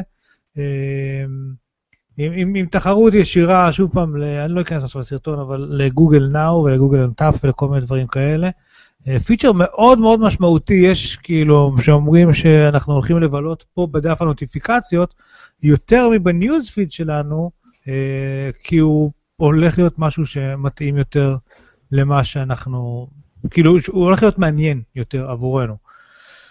ואז הם הכריזו על עוד משהו שנקרא מסנג'ר, מה זה היה? ריקווסט? כן, מסנג'ר ריקווסט, שבסופו של דבר, אני יכול עכשיו לפתוח שיחות עם אנשים שהם לא בחברים שלנו, בעצם זה מאפשר להתקשר לאנשים שהם, ליצור קשר עם אנשים שאני לא מכיר, ובאיזשהו מקום זה קצת דומה לפולשנות שמאפשר מספר טלפון, אתה יודע, פשוט ליצור קשר עם אנשים out of nowhere. אני לא נכנסתי לעומקו של הכלי הזה, אבל גם פה מסתבר שיש איזשהו פוטנציאל מאוד משמעותי. ואז זה הרולינג אאוט של הנוטיפיקציה שוב פעם, ואז הם עשו פייסבוק את וורק, שזה איזושהי רשת פנימית כזו של פייסבוק בתוך העבודה, כמו שעשו פעם בזמנו היה מסנג'ר בתוך העבודה. יש עוד כל מיני שירותים כאלה של לדבר עם הקו-וורקרס שלי, אז פייסבוק את וורק זה כלי שהוכרז עליו לא מזמן, ועכשיו סגרו עם רויאל בנק אוף סקוטלנד, שיש להם 30,000 עובדים את העסקה. אני חושב בעצם שיש להם 100,000 עובדים, כאילו כרגע מתחילים 30,000 ואז מגיעים ל100,000. עסקה מטורפת, ואני חושב צעד מאוד מאוד משמעותי לפייסבוק בתחום האנטרפרייז, שאם דיברת קודם על הקשר של אפל ו-IBM ומייקרו וכל מיני כאלה, בתחום האנטרפרייז היה להם, אולי דיברנו על זה לא קודם, אלא פשוט שבוע שעבר או משהו, אבל בכל אופן, זה קודם, נכון. גם למייקרוסופט יש כלי, היי. שלום באמת. ככה באים, מתפרצים, לא דופקים בדלת. תראה מי פה תתעלף. ישנו פה אחד, הוא איננו, עוזר אותך, אתה רואה ראי. היי. רגע, ניתן לו להגיד שלום עם קלוזאפ. מה, זה מחול, מה קרה לך? כן, אבל הנה קלוזאפ, עם לוח. זה הייטק? לוח עם גיר מאחורה, זה הייטק? זהו, המשרד הישן, זה עם הרכבת, אם אתם זוכרים, אז עוד נשאר פה. דיברנו את זה לפה. אז למייקרוסופט יש כלי, חברה שהם קנו לפני שנתיים נראה לי, בשם יאמר, שגם שם יש לך סוג של צ'אט פנימי וכתבויות פנימיות. המטרה שלי, יאמר, הייתה להחליף את האימייל, אבל מייקרוסופט פשוט לקחו אותם ואמרו, זה יהיה כלי בנוסף, אנחנו לא נוותר על Outlook בחיים. ולאחרונה הם התמיעו גם את יאמר לתוך האופיס 365, אם אתם יכולים, יש לכם גישה לאדמין, אתם יכולים לראות את זה, אפשר להטמיע את זה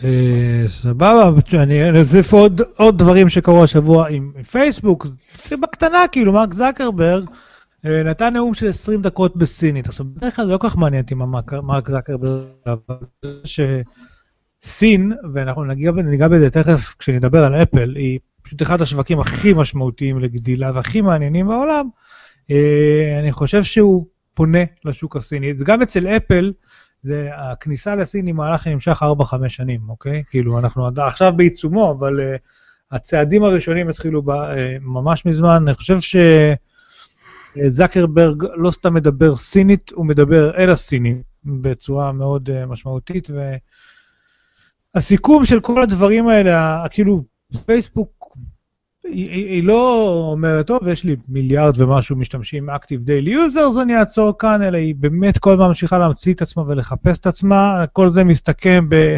אני לא חושב שיהיו דוחות רבעוניים עדיין, אבל מה שכן אני רואה זה שהמניה שלנו שברה את $100, עלייה מאוד משמעותית, אוי, זה לא הכותרת הזאת, אבל לא משנה, עלייה... פייסבוק, המניה שלה עלתה, לא, המניה שלך, ערך החברה עלה ב$100 מיליארד.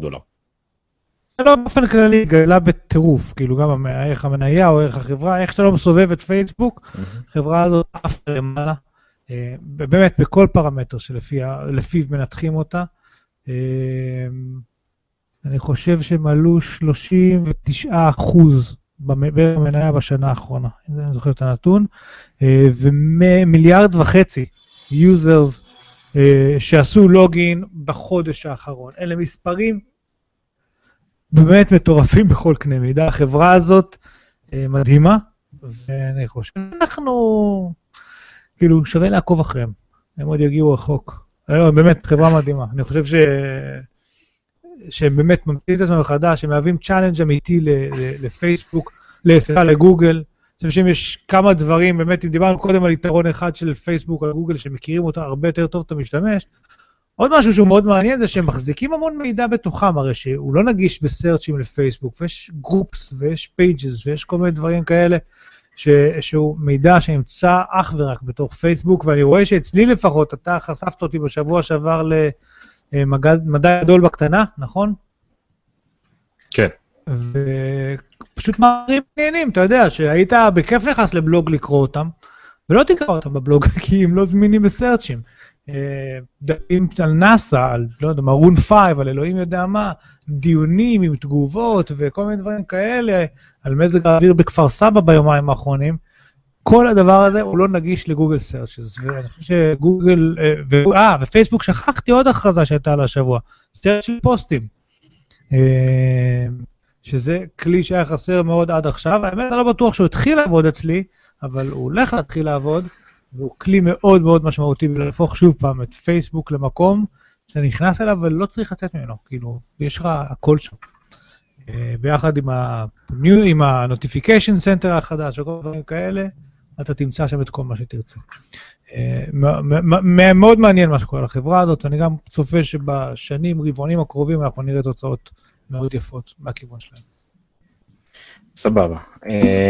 אתה מאשר? אני אשמח, האמת, אם תוכלו להמשיך לדון במשהו על... איך קוראים לסטארט-אפ הישראלי שפייסבוק קנו לא מזמן מוצר משלים לאוקולוס ריפט, שבגלל שהם לא מוכנים שהפיתוח של האוקולוס ריפט תהיה מחוץ למנלו פארק, פשוט העבירו את כל הסטארט-אפ הישראלי, את המשפחות, למנלו פארק. אוקיי. פבלס, היו באזור תהיילה בכפר סבא, מכיר שם. זה מטורף ממש, פשוט העבירו איזה 50, לא. אתה מבין, זה לא כאילו כסף מבחינתם, זה לא... מנלו פארק זו אחת הערים היותר יקרות בסיליקון. כן, נכון, בקטנה, פייסבוק.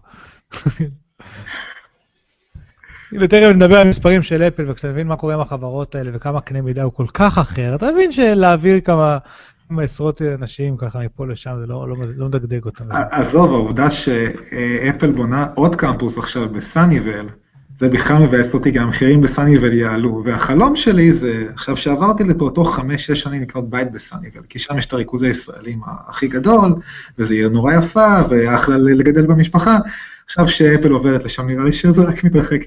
איפה NVIDIA בונים את הקמפוס החדש והמגניב שלהם? בסנטה קלרה, שהוא צמוד לקמפוס הנוכחי. זה הרחבה רק לפי דעתי. לא, אבל הבנתי שהם שווים היום בזה 40 מבנים שונים NVIDIA, ועכשיו, כמו אפל, הם עושים בזה שהוא ייחוד לאיזה מבנה אחד גדול. כשאני נוסע מסנטה קלרה לסניבל, אני תמיד עובר שם, אני תמיד שוכח את שם הרחוב, אבל אני רואה שם בניין די גדול של NVIDIA שכבר קיים. לא, אני מסכים איתך ששם ההדקוטרס שלהם, אבל לדעתי כרגע גם התפזרו על אזור מאוד רחב, וכמו אפל הם עושים איזשהו בניין אחד גדול שיכיל את כל העובדים שחזרה למקום אחד. כן. זה מעניין רק אותך ואותי. למה? גם אני מתעניין. אגב, אתם יודעים מאוד מתעניינת?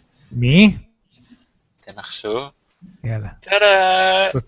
תוציא את זה, אלמוג, תוציא את זה. גורי! סתם לא, היא פשוט נורא קר לה עכשיו, זה ישנה על הכרית שלי. הוא ישנה כמו רובוט, אני לא יודע מה קורה לך שם. אלמוג ויידר. טוב, אפל?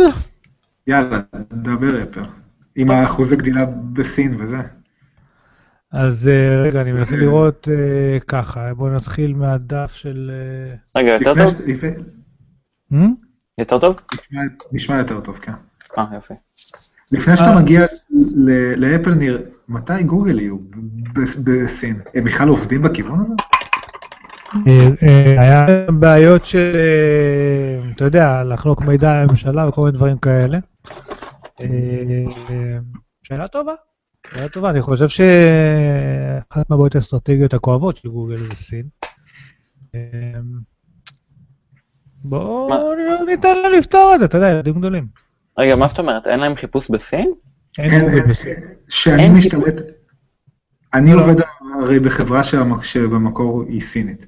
לפעמים אני צריך להשתלט ולסדר לסינים כל מיני דברים. לפעמים אני צריך לעשות חיפוש בזמן אמת, אני משתמש בבינג לצערי, אין ברירה. לא, זה הרבה יותר כואב ממה שאתם מתארים את זה. אם אני מגיע היום עם לפטופ לסין, הייתי שם בטיסה נגיד לפני שנה, אוקיי, בסין. אין ג'ל, אין גוגל, אין גוגל סרצ' זה שני דבר, כל הדוקס, זה פשוט לא זמין, לא נגיש. עכשיו, כשאם יש אנדרואיד, גוגל פליי לא זמין לך, אז כמפתח לאנדרואיד, מאוד קשה להיכנס לסין. GCM, שזה הגוגל נוטיפיקיישן כאילו, כל הנוטיפיקציות של גוגל, לא זמינים בסין, אז שוב כמפתח אתה צריך למצוא אלטרנטיבות, אבל גם כמשתמש. אז איך עומדות באמת חברות כמו וואוי, שילומי? סין זה אומנות בפני עצמה, יש מאמרים שלמים שנכתבים על זה, יש כנסים שנעשים על הדבר הזה, וזה נורא קשה ומאתגר. הוא יקום מקביל סין, הרי אתה יודע, יש להם, אין להם כל כך וויצ'ט, סליחה, טוויטר ודברים כאלה, כי יש להם את וויצ'ט, יש להם את ביידו, ויש להם כל מיני דברים. כן, ואנחנו לא שמענו להם בחיים, והם עצומים ואדירים וענקים, והוויצ'ט שלהם, לצורך העניין, זה גם הוואטסאפ, וגם טוויטר, וגם פייסבוק, וגם אימייל, וגם פיימנטס, וגם יוטיוב, הכל קורה שם בפנים, ואנחנו לא מסוגלים, אנחנו במערב, לא כל כך מסוגלים לדמיין את המוצרים האלה. וויצ'ט גם יש לה שעון שיש על אפל עכשיו, נכון? כן, וויצ'ט אלה באמת שהיה להם את הגוסט, אקסקורד גוסט, איך קראו לו? הבריץ' הזה. כן, בסדר, אבל בסופו של דבר, סין, הפוטנציאל שם הוא אדיר, ובעיקר כרגע בשנים האחרונות, שהם באיזשהו גל עולה, אתה יודע, תמיד מדברים על זה שאולי הכל מבוסס שם, על איזושהי תשתית רקובה, ואולי הכל יקרוס שם, ואולי הכל לא אמיתי שם, אבל נכון להיום, גם כסף. וכל החוב הלאומי של ארה"ב בערכו לסין. רגע, למה הם בעצם חסמו את זה? בגלל שזה משהו עם הממשלה? או ש... זה עולם אחר, סין זה עולם אחר. לא, לא, גוגל ספציפית, אם אני זוכר נכון את הסיפור, ואחרי שאני מתבלבל פה, ואני אשמח אם יתקנו אותי בתגובות של היוטיוב, אם אני זוכר נכון, הממשלה הסינית פחות יותר רצתה גישה למידע, וגוגל לא רצו, ובזה זה נגמר. פשוט חסמו אותם? לא, לא רצו, זאת אומרת, יכלו לא לחסם בשביל לתת מה שצריך, ובחרו לחסם כדי לא לתת מה שצריך. אבל נכון הרגע, מה אפל לא נותנת מידע על המכשירים שלה? אבל אפל אין לה, אפל כביכול לא שולטת במידע. הרי אפל, כל מה שהיא אומרת זה, מה הצהרת הסקיוריטי שלה? שלה עצמה אין גישה לטביעות אצבע שלך, וללוקיישן שלך, ולדאטה שלך, היא לא מחזיקה אותו, ולכן היא לא יכולה לתת אותו. זה כל הסקיוריטי פיץ' של אפל, ואצל גוגל זה בדיוק ההפך, גוגל, מה שהיא עושה זה לחפש ולהחזיק עוד מידע עליך, זה הביזנס מודל שלה, אז היא לא יכולה להגיד שאין לה את המידע הזה, ושם מתחילה הבעיה. אני זוכר, שרחנו באמת שבוע שעבר שדיברנו על וואוי, שלא הזכרנו את העובדה הפשוטה שוואוי היא עכשיו יצרנית הטלפון מספר 1 בסין, היא עברה את שיומי, ועם הקצב שאפל גדלה עכשיו, אולי גם זה ישתנה בזמן הקרוב. כאילו, אפל היא לא, אתה מתכוון לזה שאפל תהיה יצרנית מספר 1? שמע, עם קצב הגדילה שלה בסין בשנתיים האחרונות, למה לא? אם, לא יודע, עומר פה בשביל, אתם רוצים שאני אדבר עכשיו על הוואוי קצת, או שלא יודע, עומר לא... מקווה שהכל בסדר איתו. כן. אני חושב שהוא יתחזך עם החתול קודם. ככה זה נגמר. אני הייתי מסכסך עם גורי, אבל יש שנה. יאללה, גורי, יש לך 6 דקות, זוז.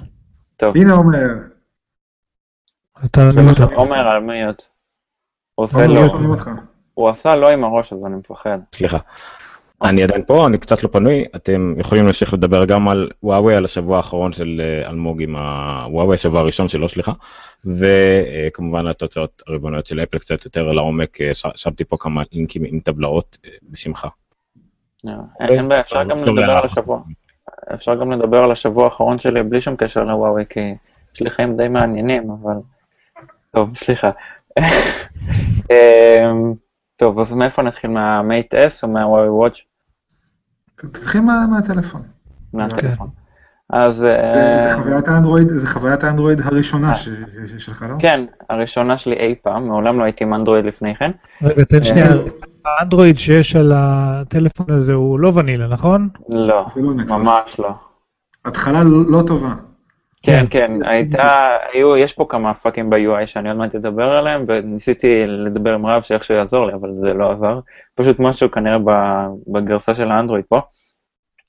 בכל מקרה, בקופסה מקבלים קייס נחמד, כזה סמארט קייס, שיש לו את הריבוע הזה, ודווקא נחמד, דמוי אור, לא יודע. נכון, כשהקייס סגור, רק החלק הזה של המסך נפעל. נכון, אולי אני אצליח להראות את זה איכשהו. כן, הראשונים שעשו את זה היו סמסונג אהובינו. לא LG?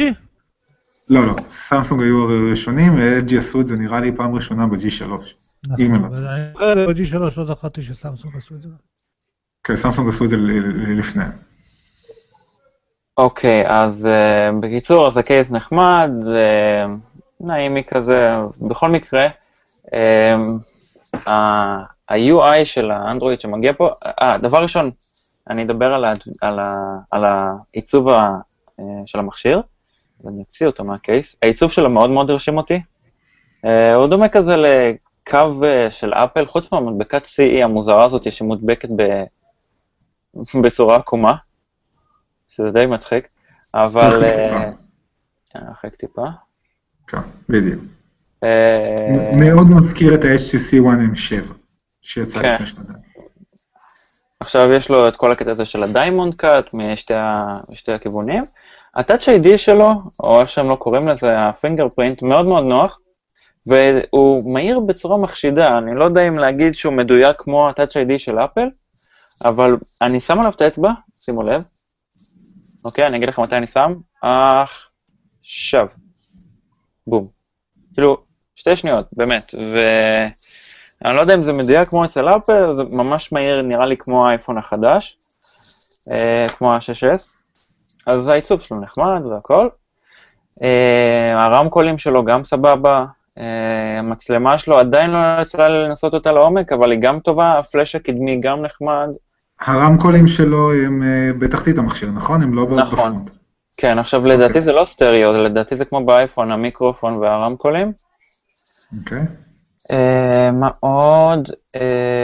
מה שהפריע לי זה שהם שמו את האמביאנט לייט סנסור, במיקום קצת לא נוח שנגיד יצא לשחק GTA או משהו, ואתה מחזיק את המכשיר בצורה מונחת, אז האצבע שלי מכסה את הסנסור, והוא פשוט נהיה חשוך. עכשיו, זה להגדיר את זה, כאילו אפשר שזה יהיה עדני, אבל האמת שזה יותר נוח לי שזה אוטומטי, אבל בסדר, ניחה. כמו שאתם יכולים לראות, החלפתי את הכרום בפיירפוקס, כי פשוט לא הסתדרתי עם הכרום שהיה מותקן פה, לא יודע אפילו להסגיר אותו. עם כמה שאני כועס על כרום ל-PC ולמק, אני חושב שבאנדרואיד אין שני לו. כרום באנדרואיד עובד מצוין. אני אגיד לך מה הבעיה איתו, הבעיה איתו שפשוט בעברית הוא קצת מוזר, וגם באנגלית, לא יודע, כנראה משהו באנדרואיד של וואוי, תחיל לרדת מבול, באנדרואיד של וואוי, כנראה, לא יודע, שיחקו קצת עם הכרום או משהו. לא, לא, הם לא יכולים, הם לא יכולים. באפליקציות של גוגל אף אחד לא נוגע. יכול להיות שלא אהבת את השיטה החדשה שהם עשו עם הטאבים שם, בדיוק. אפשר לבטל את זה בקלות ולהחזיר לשיטה הישנה, שאני עדיין עובד עם השיטה הישנה, פשוט תשרק עם ההגדרות שם. פשוט שרק עם ההגדרות שם, אני אסביר לך בפרטי אחרי זה איך לעשות את זה. אחלה. בעל פה אני לא זוכר. אבל כן, השיטה החדשה של הטאבים ש... היא בת חצי שנה עוד מעט, פחות או יותר, היא מאוד לא נוחה לי גם. גם לי, הם עשו את זה כאילו בזור החוב. אתה יכול לחזור, כן, זה כאילו חלונות נפרדים, אבל אתה יכול בלי שום בעיה לשנות את זה לשיטה הישנה. אוקיי.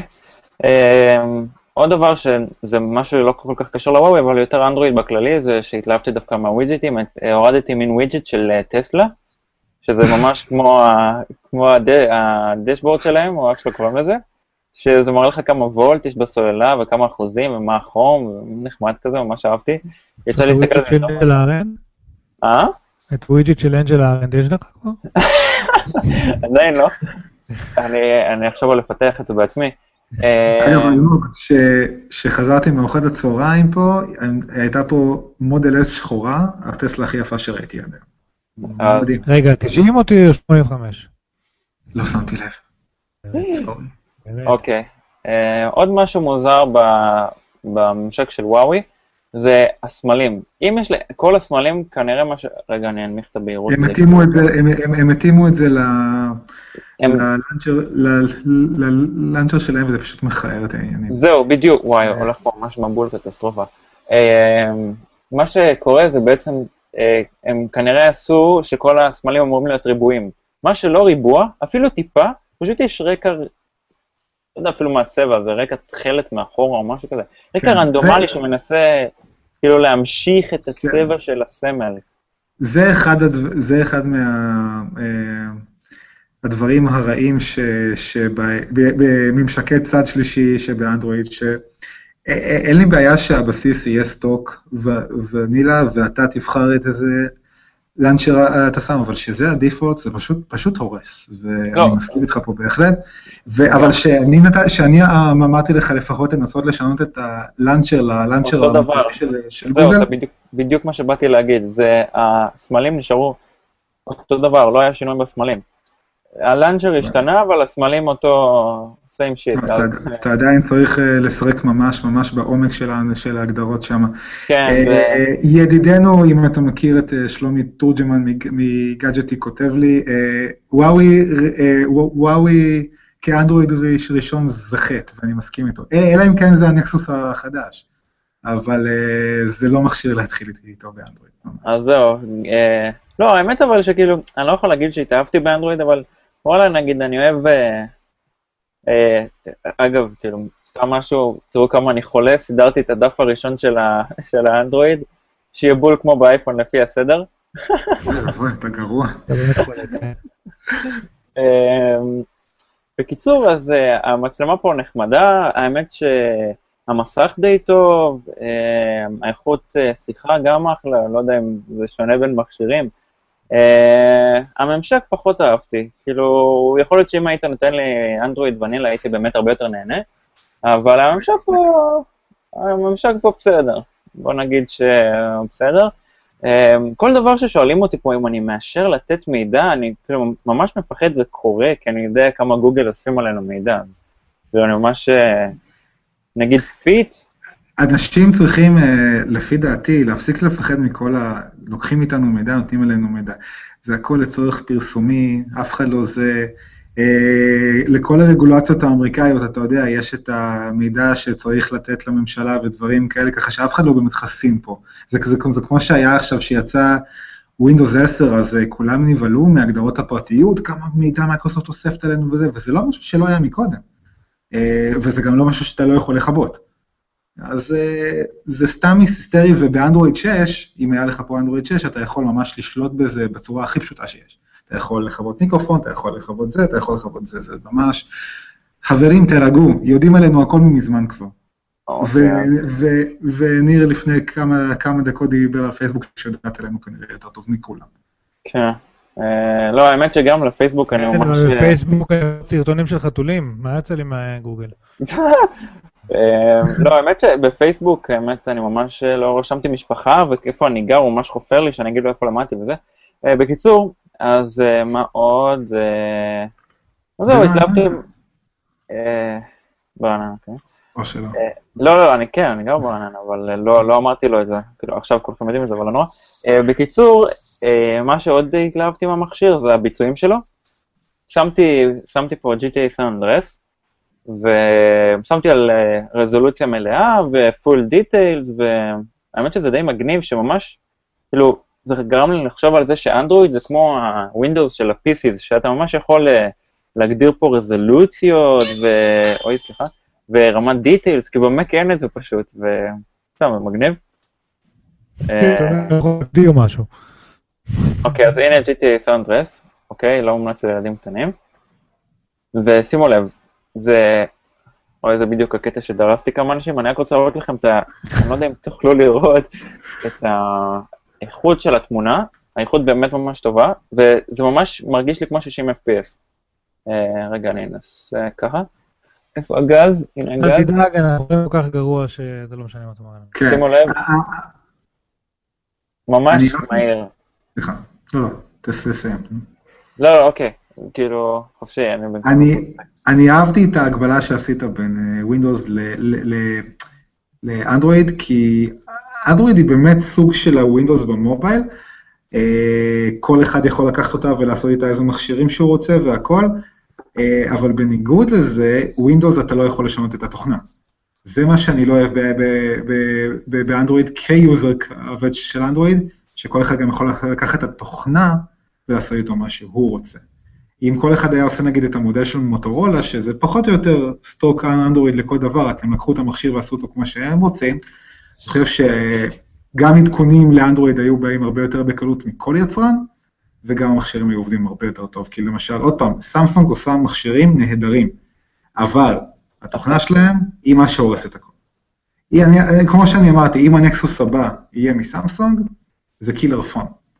וקשה לי להגיד את זה, כי אני לא מחויבי סמסונג מובייל, אבל כשאני רואה מה יש לי בנוט 5 שאני מחזיק אותו, אני אומר לעצמי, המכשיר הזה כל כך טוב, למה התוכנה האחרה הזאת, סליחה על הביטוי, זה מעצבן אותי, זה מעצבן אותי, כי, אז עוד פעם, למרות שזה כנראה, סמסונג כבר לא תעשה אי פעם מכשיר נקסוס, יש לה את כל המודל, שהיא מנסה לעשות סוג של אקו-סיסטם משלה בתוך אנדרואיד, היא לא משתמשת באנדרואיד פיי, יש לה את גוגל, את סמסונג פיי, וכל הדברים שלה, השעונים שלה, מבוססים טייזן, יכולים לדבר רק עם מכשירי סמסונג ודברים כאלה, אז סמסונג נקסוס בשנים הקרובות לא נראה לי שיהיה, אבל ההשוואה הזאת בין ווינדוס לאנדרואיד הייתה מעניינת ונכונה,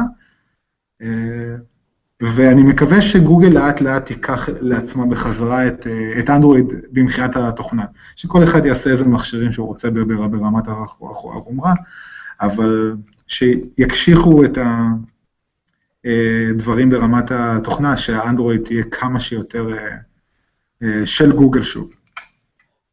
אוקיי, צודק. בקיצור, אז זהו, אז האנדרואיד, הוואוי נחמד, העיצוב שלו יפה. השעון. השעון, כן. אוקיי, אז השעון, כל מי שאני מראה לו אותו, וגם אני מתלהב מזה בעצמי, אומר לי שהשעון יפה. שמתי watch face, שכזה קלאסי, עם מחוגים שאני לא יודע לקרוא, כי זה ביוונית, אבל עדיין לא הגעתי לה. לא, אל תצחקו, כאילו, היה לי שעון שקניתי בארצות הברית עם מחוגים, רק הוא היה יפה, אבל פשוט לקח לי חצי שנה ללמוד לקרוא אותו. ילד דיגיטלי. לא היה לך איזה G-Shock? רגע, אני רוצה לציין שאלמוג יש לו גם אפל וואץ', אז דווקא זה יהיה מעניין לשמוע את הפרספקטיבה שלך על השעון הזה, גם בפני עצמו וגם בהשוואה למה ש... במהלך השבוע הדבר היחיד שאלמוג כתב לי לגבי זה, זה כמה הרטט של הוואוי וואץ' מעפן לעומת זה. נכון. מעבר לזה לא שמעתי כלום. עשיתי משימה מוזרה, והלכתי עם שתי שעונים במשך שבוע. מה, אתה DDR? אני לא DDR, אבל פשוט הלכתי עם שתי שעונים כדי להשוות ביניהם. בקיצור, אז נגיד שעשיתי וורקאוט כלשהו, אז הפעלתי את הוורקאוט בשניהם, ואז בדקתי כמה סטפס פה, כמה סטפס פה, כאילו לראות מה המידת דיוק ביניהם. רגע, אבל אני קודם כל אתחיל לגבי המוצר עצמו. לא ידעתי שהוואוי מגיע עם הספיר קריסטל, הוא מגיע עם ספיר קריסטל, הוא מגיע עם סטיל, והרצועה היא באמת אור. החומרים שהוא עושה מהם באמת טובים, הסטיל מרגיש סטיל. המטען שלו, אני מצטער על המילה, אבל הוא פשוט דפוק. כאילו, הם עשו את זה בצורה מגנטית. אני יכול להגיד דברים יותר גרועים, אבל מה שהם עשו, הוא מגנט, הוא ממש דומה למתן של אפל, אבל יש לך פה יש לך פה 4 פינים, אז למה עשיתם אותו מגנט? אני שם אותו למטה כמגנט, הוא מתמגנט, אבל הוא לא מכוון אותי איכשהו, לא מתמגנט, אבל הוא סתם עושה חור בתוך הסטיל. הוא כן מתמגנט, והוא לא מתיישר, כאילו. כן, בדיוק. זה גם ככה במתן שלי, של ה-LG G-Watch, הוא ממגנט כביכול שאתה מניח אותו, אבל יש את ה4 פינים האלה גם, אבל זה לא כמו במגנט של אפל, שזה ממש פאק, אתה לא יכול... זהו. ברגע שאתה מרים אותו, אז הוא מתנתק מה... זה מגנט כזה, רק בשביל שהוא יישב טוב. כן, נכון. אז באמת החומרים שעשויים הם באמת נחמדים. הכפתור בצד לא כל כך שימושי, בהתחלה בגלל שהייתי רגיל מהאפל וואץ' ניסיתי לסובב אותו ופתאום אני קולט שזה לא עושה כלום.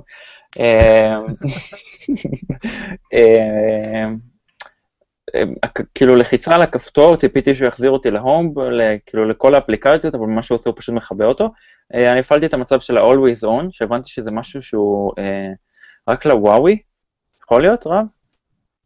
עוד פעם, סליחה. מצב שהוא always on? always on לא, יש לך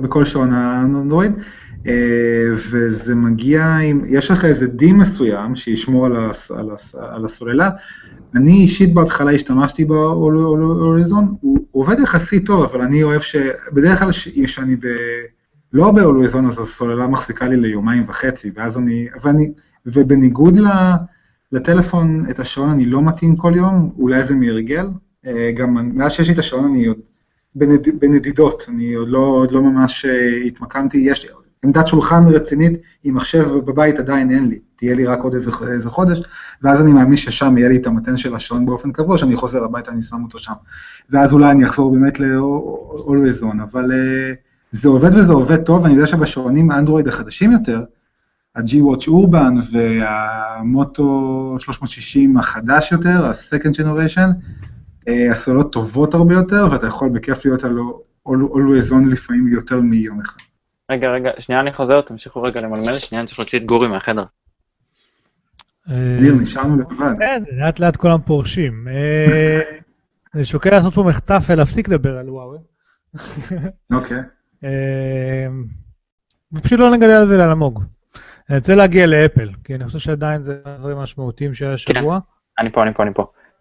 תודה רבה, זה היה נהדר כל מה שדיברנו. רגע, אבל לא דיברתי על הממשק. טוב, יש לך 10 שניות. טוב, 10 שניות. אוקיי, בקיצור, אז הממשק נחמד. לפני שאתה ממשיך, מה שטוב בתוכנה של האנדרואיד וויר, פה גוגל לא נותנת לאף אחד לשנות אותה, חוץ מלהוסיף כמה וואץ' פריזים בדרך כלל. כן. זה ונילה אנדרואיד וויר, מה שנקרא. Make to one עם אופן גארדן זה כל כך טוב, מה קרה לו? אתה נעזוב את זה עכשיו. לא! סתם לא, רגע, אז אפשר עוד דבר אחד? יאללה, נו. בקצת שאני מתחלט. מה שהיה הכי שימושי בשעון הזה, בשבוע הזה, זה הפלאשלייט. פשוט יש פה... זה מסנבר אותי עכשיו. זהו, יש פה אפליקציה שנקראת פלאשלייט, וזה שעון באמת, זה פלאשלייט טוב, יש לשעון בהירות באמת טובה, ואתה פשוט... הלכתי עם זה בחושך, שהיה לנו איזה 36 שעות הפסקת חשמל, הלכתי עם זה בחושך, וזה עיר ממש טוב, הרגשתי כמו איירון מן, יותר טוב, באמת, הרגשתי ממש כמו איירון מן, אני הולך ככה עם היד, וזה עושה אור בכל הבית, זהו, אז ההמשך אני כבר אסקר הלאה, אני לא אחפור יותר. איירון מן, אילון מאסק, טוני סטארק, מה שאתה רוצה להיות. כן, אני לא אפוצץ את מאדים כנראה, אבל בסדר. יאללה, אני אפל. אנחנו נעשה באפל רק דוחות כספיים, בסדר? כאילו, ואנחנו נסיים בזה. אבל הדוחות כספיים של אפל הם בהחלט השאירו אותנו עם טעם טוב בפה. יש לנו גם לדבר על השקות היום, או שזה היה לפני שצטרפתי? לא, שבוע הבא. אוקיי. ככה, מה שאפל הכריזו היום זה על שוב פעם עוד איזשהו רבעון די מוצלח. רק שרבעון מוצלח של אפל, שהוא יותר מוצלח מהרבעון הקודם, שבו היא שברה את רוב השיאים, הוא אירוע, אוקיי?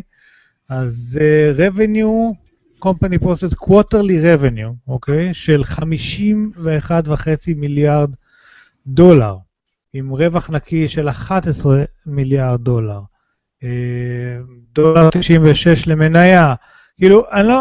קצת קשה, הנתונים שנשמעים קצת כמו מספרים, כן, אבל אם נזכור את ה-2.משהו, 3.משהו שגוגל דיברנו עליהם קודם, מדובר על פי 4 או יותר מהמספרים האלה, אוקיי? זה מספרים אדירים, אני חושב שזה ה-51 מיליארד דולר רבניו, אם אני זוכר נכון, שבר שיא של כל הזמנים, של כל חברה איזושהי אי פעם. יש פה כמה נתונים מעניינים מ-512 פיקסלס, 48 מיליון אייפונים נמכרו ברבעון 4, לא בשנה, אוקיי? זה נתונים עצומים, 9.8 מיליון אייפדים, המוצר המת הזה, כן? שאף אחד לא קונה. 5.7 מיליון מקים, אני לא זוכר טרנדים פה, כאילו איך כל אחד מהם הוא ביחס לרבעון קודמים או לשנה, או לרבעון המקביל בשנה שעברה, אבל... כל הנתונים פה נתונים יפים, International Sales, שזה כן מעניין, הם 62% מהרבניו, זאת אומרת אפל כבר לא חברה שהמחירות שהיו רק בארצות הברית, אז האינטרנשנל הוא חלק משמעותי מאוד מההכנסות, ואני חושב שלפה מתחבר נתון מטורף אחר, צ'יינה רבניו, אוקיי, יחסית לשנה שעברה, לרבעון העברי, כן, עלייה של 99%, זאת אומרת פי 2, כאילו, ממה שהם היו שנה שעברה בסין, פנטריישן פסיכי לחלוטין למדינה הזאת. ורק בכנס האחרון של השקות זה היה 70%, נכון? כן, אני חושב שכן. אז הם נתונים שהיו הרבה לפני הכנס, כי בטח מאז הייתה... כן, אני חושב שהריבון אגב הוא הריבון 4 הכי חזק, ולא ריבון הכי חזק, כי ריבון 1 שלהם, שהוא הריבון שאחרי החגים, אוקיי, הוא יהיה עוד יותר גבוה כמובן, הריבון 1 החזק שלהם היה 74 מיליארד דולר, אבל עדיין נתונים פסיכיים, ברבעון הזה מכרו, שוב פעם 48 מיליון, הנה עכשיו יש לי קצת, אולי אני יכול לעשות פה סקרין שייר, שנייה, אני כן אעשה סקרין שייר, אני לא יודע מי מנהל את זה בהיעדרו של עומר, אבל נקבל את טוב. אתה רוצה שאני אעשה סקרין שייר ואתה תדבר? לא, אבל פשוט אני לא יודע, אין לי בעיה לעשות סקרין שייר, אני לא יודע אם יראו את זה, או מה יראו, אבל לא משנה. רואים אותי. כי אתה הכי יפה, זה ככה בוחר את זה, אלגוריתם מיוחד. אז זה הרבעון, הרבניו, אז אנחנו רואים שזה הרבעון האחרון של 51.5, כשהארבע הקודמים היו 42.1 ו-37.5, הרבעון הזה הוא חזק כמעט כמו Q4 של 2013, זה נתונים מדהימים. האייפון יוניטס, אז שוב, 48 עכשיו, היה 39 ולפני זה היה 33, ומספרים שהם כמעט כמו Q1 של 2014, ויותר מ-Q1 של 2013. באייפדים, טרנד דאון, חד וחלק, אין להתווכח, אבל עדיין 10 מיליון אייפדים, די מסקרן לראות אם האייפד פרו יכול להכניס איזשהו שינוי בשוק הזה. הוא עדיין לא מוצג אפילו בחנויות שלהם, אני הייתי... כן, כן, כן, אני עדיין לא התחיל לבחר. בנובמבר, אוקיי. מצד שני, הוא יקר מספיק כדי שלדעתי המספרים שלהם אמורים להיות יותר קרובים לשל מקים, מאשר לשל אייפדים, זאת אומרת, הוא מוצר יקר, הוא לא כזה קונסיומר שקונים על הדרך. הוא יוצא עכשיו לצד ה-Surface Pro 4, אז יהיה מעניין לראות איך הם ישחקו אחד מול השני. לגמרי. אני יכול להגיד שברבעון אחד, שיהיה עוד מעט של 2016, ההורים שלי קונים אייפד מיני. אז כאילו, זה 50 מיליון, סליחה, 9 מיליון אייפדים באחד, כאילו, בזכותם. מקים להבדיל. אני חושב על זה, אגב. מה? כן, בדיוק, תרמתי לדוחות של אפל. כן, כן. Mac Units בטרנד אפ, לגמרי, אוברול. זה Mac הכל, נכון? זה לא לפטופס או דסטופס, זה פשוט Mac. כן, כן, זה Mac הכל, 5.7 מיליון Mac'ים, דומה ל-5.5 של לפני שנה, דומה ל-Q1 של 5.5, אבל עדיין מספרים מאוד יפים, ואני חושב שאם אני ראיתי נכון, אני כבר לא זוכר את הנתונים המעודכנים, אבל ביולי פחות או יותר, מדידה האחרונה שאני ראיתי על מרקט שייר בארצות הברית, אפל בארצות הברית 40% מהשוק. מקום ראשון, מקום שני, נמצאים דל, אבל יכול להיות שמפספס פה משהו, אולי זה רק לפטופים, אני כבר לא זוכר בדיוק למספרים. אבל כמו באייפונים, יכול להיות שזה המספרים של האייפונים, אני מבבל עם המקים משהו אחר, סליחה. באייפונים, העניין שכשמשווים, אפל לאנדרואיד, זה משהו אחד, כשמשווים את אפל ליצרניות אחרות, ליצרניות, אז אפל מאוד גדולה. אפל הכי גדולה, לא? כן, כן, וגם במחשבים, שוב פעם, גם במחשבים, כל עוד מחשבים את אפל לווינדאוס, אז כאילו, בסדר, יש להם נתח שוק לא מדהים, אבל כשמשווים אותה ליצרניות, ובווינדאוס, בפלח השוק של ווינדאוס מתחלקות הרבה יצרניות, אז כאילו הנתח שוק של אפל לא... לא, לא, לא, ההשוואה של אפל לאנדרואיד או אפל לווינדאוס זה פשוט השוואה שגויה לא נכונה. נכון, נכון. אפל יצרנית, זה שיש לה מערכת הפעלה ואקוסיסטם משלה, זה זכותה המלאה, אבל היא חברה בפני עצמה, סמסונג חברה בפני עצמה, וואו היא חברה בפני עצמה. וכאן אפל מספר אחת כבר הרבה מאוד. צריך אז לזכור עוד שברבעון החגים שעכשיו לפנינו, אז הולכים להגיע אפל TV החדש, האייפד פרו החדש, האייפון, אני חושב שמגיע לחנויות רק מחר, לא היה מחר לדעתי, מתחיל ממש, יום שישי. אני חושב שפרי אורדר אפשר היה לעשות, אבל החנויות מתחילות להימחר ביום שישי. אני שלח לכם כמה? אני צריך אחד. אתם יודעים, אני אגיד, אני לא אחשוף פרטים כי אסור לי, אבל היום ראיתי סקרינשוטים מאפליקציה לאפל TV, משחק, שמכר מפתח, וזה מרגש מאוד. מרגש מאוד שכבר זה מתחיל לקרות, אתה יודע, הוא כבר עשה סאבמיט לאפל, וכבר זה מחכה, וכשיגיע המכשיר זה כבר שם, והנה... הוא כבר יכול לכתוב את הקוד על ה... כן, יצאתי EOS. כן, בדיוק, אפשר לעשות את זה מה-WWDC, או מהיום שזה יצא. לא רק שהוא יכול, אני אומר, הוא כבר סיים ועשה סאבמיט. יש אימיולייטורס כבר שאפשר לראות איך זה עובד. כן, והוא עשה עם זה סקרינשוטים כאלה, שזה מה שיופיע באפסטור וכאלה דברים. בעיניי זה מרגש מאוד, ואני ממש מחכה. הייתי אמור להיות בלונדון שבוע הבא, זה בוטל, אבל... המטרה העיקרית שלי בכל הטיסה הייתה להביא אפל TV, באמת, כאילו כל השאר היה משני. אני מאוד מחכה למכשיר הזה. האייפונים, לדעתי ה-6S ו-6S פלוס וכאלה, ברבעון חגים, הולכים להימכר הרבה. אייפד פרו, איימקים שיצאו שבוע שעבר או לפני שבועיים עם ה-4K וכאלה. אני לא יודע כמה מתנה פנטרנית. ניר, בינתיים הכנס הזה של אינטל שהיה השבוע היה בכלל ריל סנס, אז עדיין אין... כן, אני אומר... היא 5V4, עדיין.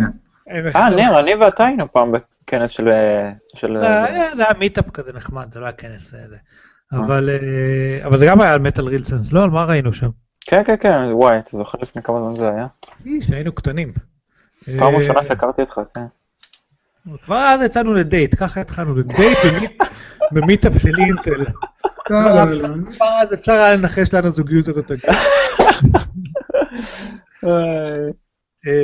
בקיצור, המספרים פה מטורפים במה שיש במספרים של אפל. אני לא זוכר, אני אחפש את הנתון הזה על הרבעון הזה.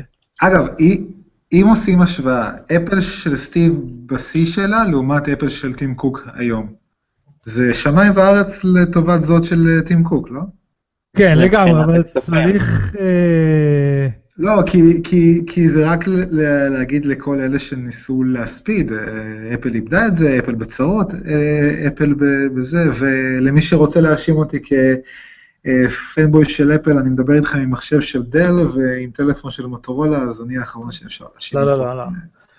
מה, חברה שפיננסית וניהולית ואסטרטגית מנוהלת, אני חושב, פשוט הכי טוב בעולם. כן, אני יודע גם על זה, לפחות מה שאני שומע, אני לא יכול לאמת את זה ולא, יחס לעובדים שם הוא לא מהטובים בסיליקון ואלי, יש טובים ממנה, אבל כנראה שהניהול הוא נכון. אז לזה, קודם כל נכון, אפל מלכתחילה הייתה חברה מאוד עניינית, מה זה מלכתחילה? זה מה שסטיב ג'ובס הנחיל, אני מכיר כאילו דיבורים על זה שבפגישות לצורך העניין, אין התקשקשויות לפני ואין עניינים, הכל מאוד ענייני, מאוד קורקטי, מגיעים, מעבירים את הנושא, הגענו למסקנה, נגמרה הישיבה, יוצאים החוצה, באותה מידה כל אחד עסוק בתחום שלו, מידור מאוד גדול בין מחלקות, בין מוצרים, בין ענפים, בין הכל. מצד שני גם... מצד שני גם שאתה מסתכל על הקמפוס הנוכחי, אין יותר מדי אטרקציות, אבל אולי עם החדשים, זה הגישה טיפה תשתנה, היי. לא, אז אני חושב שלא תשתנה הגישה, כי אפל לא יהיו גוגל בקטע של המגלשות ובקטע של ה... כלוב הזהב של גוגל. הם לא יפתו אותך בקטע של התנאים האלה והמשחקים, הדברים האלה, שיש להם מקום והם בהחלט עובדים, כן, גוגל. כן. החברה שהרבה אנשים מאוד שמחים, היו שמחים לעבוד בה, אבל אפל רותמת אותך על ידי זה שאתה חלק ממשהו מדהים. זה כאילו מה שהיא נותנת לך, אתה פשוט חלק ממשהו מדהים. זה אחד, והדבר הנוסף זה שכאילו אם אתה בא ללמוד ולהשתפר מקצועית, אתה תלמד איך לעשות את הדברים בצורה הטובה והנכונה ביותר, תהליכית ומחשבתית ואסטרטגית וכל המילים האלה שמאוד זרות להרבה ארגונים אחרים, אז אפל היום כל דבר, כאילו מאלף עד תף, כל כך מתוכנן, וכל כך יש סיבה ללמה עושים אותו, ולמה עושים אותו, איך שעושים אותו, וכל הדברים כאלה, שזה הופך אותה למה שהיא, ויש שם המון מקום, מצד אחד לאינוביישן, ומצד שני אין מקום לשטויות, ולדברים שהם לא מאוד מאוד ברורים, אתה צריך להצדיק מאוד טוב טוב למה אתה רוצה לעשות מה שאתה רוצה, ולהוכיח את זה, ולעשות את זה בדרך הכי טובה, והכי נכונה שאפשר. ושתי כתבות שאני רוצה לחבר לזה, אנחנו נשים את הלינקים לזה, אחת אני חושב ששבוע שעבר כבר דיברנו עליה, ה-Inside Story של ה-New IMAX, אלמוג, אתה קראת את זה? אתה מרים פה להחתה. מה זה? אתה מרים פה להחתה. שדר. עזוב אותי שנייה רגע על הקטע של ה... לא, לא, אתה נכנס איתי עכשיו ללמה אי אפשר שדרג את הארדיסק של ה-5200 ודברים כאלה.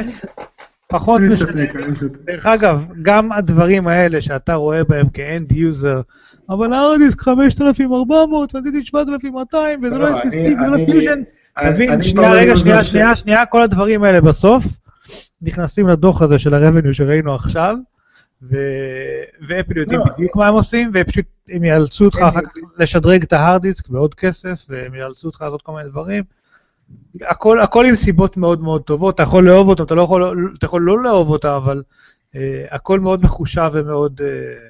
לא, אני רואה גם שזה, אתה יודע, שהתחילו כל העניין הזה, נגיד של המקבוק פרו, שהיום אתה לא יכול לשדרג בו כלום, זה לאט לאט עולם הולך ונעלם, עולם השדרוגים. נכון, שאתה קונה דל, שאתה קונה סרפסבוק, וזה גם שם, זה כמעט בכולם כבר זה לא קיים. וכמה בעולם הטלפונים החכמים מאוד נכנסו באפל המון זמן על הקטע שלי אי אפשר להחליף סוללה, ואני באנדרואיד שלי יכול להחליף סוללה, ואני בא עם שתי סוללות כל היום, ומחליף סוללות, וזהו, גם הדבר הזה הולך ונעלם, ולאט לאט כאילו מיישרים קו לכיוון הזה, אבל הם לא מפחדים להוביל, זה ההבדל, הם מוכנים לספוג את הביקורת הזאת שבאה עם הגישות החדשות. עכשיו, בגישות החדשות האלה תמיד אתה מקריב משהו, אין חוכמות, כאילו אתה עושה הקרבה כדי להשיג משהו אחר, וזה החלטות קשות ואמיצות, והרבה חברות לא מקבלות החלטות כאלה. עכשיו, אז כתבה אחת היא ה-Behind IMAX, שאני חושב שזה קצת נחמד לקרוא תמיד איך זה נראה מאחורי הקלעים, ההחלטות הקשות שאנחנו אוהבים או לא אוהבים, ואם יש אספקט שאני הרבה יותר אוהב באופן אישי באפל, זה הפרפקציוניזם הזה, דיברנו לפני שנה או חצי שנה על אלמוג, אני תמיד שוכח איך קוראים לפרפרים והפרחים האלה שיש על השעון. נו, faces, type faces, light faces. watch face. watch faces, כן, אז העובדה שבשביל כל פרח שנפתח, בשביל כל מדוזה, בשביל כל פרפר, זה כאילו... עזוב את המיקי מאוס, נדבר על האחרים, על הפרח, הפרפר והמדוזה, שבכל אחד מהם יש כמה סוגים, כל אחד מהם הוא סדרה של איזה 24,000 תמונות באולפן, שהם בנו אקווריומים מיוחדים עם תאורות מיוחדות, הביאו את הפרחים בעונה הנכונה וצילמו אותם במלא תמונות בתאורה הנכונה, מהזווית הנכונה, ועשו את אותו דבר על פרפרים. כל זה בשביל ליצור watch face שאתה יכול לעשות אותו ב4.5 דקות, אתה יודע, ב-CGI, והם לא עשו. אתה מזכיר לי את ימי האנטנה גייט. שהם הסבירו, הם הראו תמונות של הפסיל. של הנחבון, של כל המעבדות שלהם, כל הלב. אז הם כאילו הראו איפה הם בדקו את זה, היום אתה רק שומע על זה. נכון, אז תסתכל, בואו תסתכל עכשיו הכתבה שיצאה היום, אוקיי? מראים פה את המקבוק 12, ומדברים על זה שבכל הפירוקים שעשו לו, איך קוראים להם, iFixit? כן, iFixit. אז כל אלה שמפרקים אותם ועושים חופרים, פספסו איזה פס שחור שיש כאן מאחורה, ולא דיברו עליו אף אחד, ומסתבר שהפס השחור שיש מאחורה זה פעם ראשונה שלקחו אנטנה, של בלוטוס ווי-פיי, ושילבו אותה בתוך רמקול, זאת אומרת זה גם הספיקר וגם האנטנות, והם עשו את זה גם כדי לחסוך מקום, וגם כדי לשפר איכות, וגם כאילו מכניסים פה טכנולוגיות שאנחנו בכלל לא מבינים. אף אחד לא ראה את זה? מה? אף אחד לא ציין את זה, אף אחד לא ציין את זה בדוחות שלו. וכאילו אתה יודע, ואני אומר שבתוך המוצר הזה יש כל כך הרבה דברים מדהימים שכן ציינו, וכל כך הרבה פריצות דרך, והם הלכו פה, אתה יודע, הראשונים שיוצאים עם הטייפ-C במוצר הזה, ועם ה-Force Touch, ועם המקלדת, עם המנגנון החדש, ועם איך יושבת הסוללה. זה טייפ-C שהוא USB 3, לא 3.1. זה חלק מהחסרונות של להיות הראשונים, כן? אני אין לי ספק שהדור הבא יהיה טוב יותר, אבל אתה יודע כמה פריצות דרך, אני זוכר את זה דווקא מהאיימק, אני חושב שהאיימק הראשון הייתה הדוגמה הכי בולטת, שהוציאו את הפלופי דיסק והכניסו USB ואתרנט. USB, כן, וכאילו אני זוכר, והייתי אז, וואו, הייתי אז בן 14, שיצא האיימק הראשון ב-98, נכון? 97, כן. 97, אז הייתי בן 13. 98, אתה צודק, 97, סטיב ג'ובס, 98. חזר, בבוסטון, אגב, ששייכתי לאלמוג, תקינו את זה לפני איזה שבוע וחצי זה היה, הוא לא ידע. אחד הקלאסים. הוא לא ידע על זה בכלל. ביל גייטס, האח הגדול. כן, וואי, זה היה ענק. מה? אתה לא הגעת לזה? אני אמרתי לך. הוא לא נולד בזמנו. מה לא הגעת? לא הגעת למה? הוא מסתכל על זה כמו שאתה מסתכל על נאומים של הרצל. לא, אלמוג, אמרתי לך, דבר איתי שאתה מגיע לחלק המעניין, שסטיב ג'ובס, שביל גייטס מגיע, הוא נסע. בטח שראיתי את זה. וכל הקהל כזה, וואו, מה קרה פה? אז בוא נחלוש שנייה, לעמק, באמת כולם דיברו, אז מה זה ה-USB הזה, מה זה ה-USB הזה? והיו כותרות שזה אומר שזה חיבור שהגיע מעולם ה-PC, אבל אתה לא ראית אותו באף PC. אז כן, אפל היו באמת... אני מזכיר לך שזה שולב עם ההתרעמות על איך לעזאזל, אנחנו יכולים להתקיים בעולם הזה בלי פלופי דיסק. וכשאפל אמרו אימייל, אוקיי, כי קראו לזה איימק, אינטרנט מק, או כאלה דברים. כן, אינטרנט מק, נכון. והם אמרו אימייל ו-USB, אז באמת, שמע, שוב פעם, הם הקדימו את השוק ב2-3, ואחר כך שהם הכניסו DVDR, ואחר כך הם הכניסו, כאילו היו המון דברים שהם כבר... הסופר דרייב. בדיוק, והם לקחו שם את ההובלה של השוק, והיו שם המון בעיות בסופר דרייב, אני אישית חוויתי את זה, והיו שם המון חסרונות, אבל אתה יודע... זה היה ב-G4 האפור, נכון? זה היה ב-G4 האפור. לא,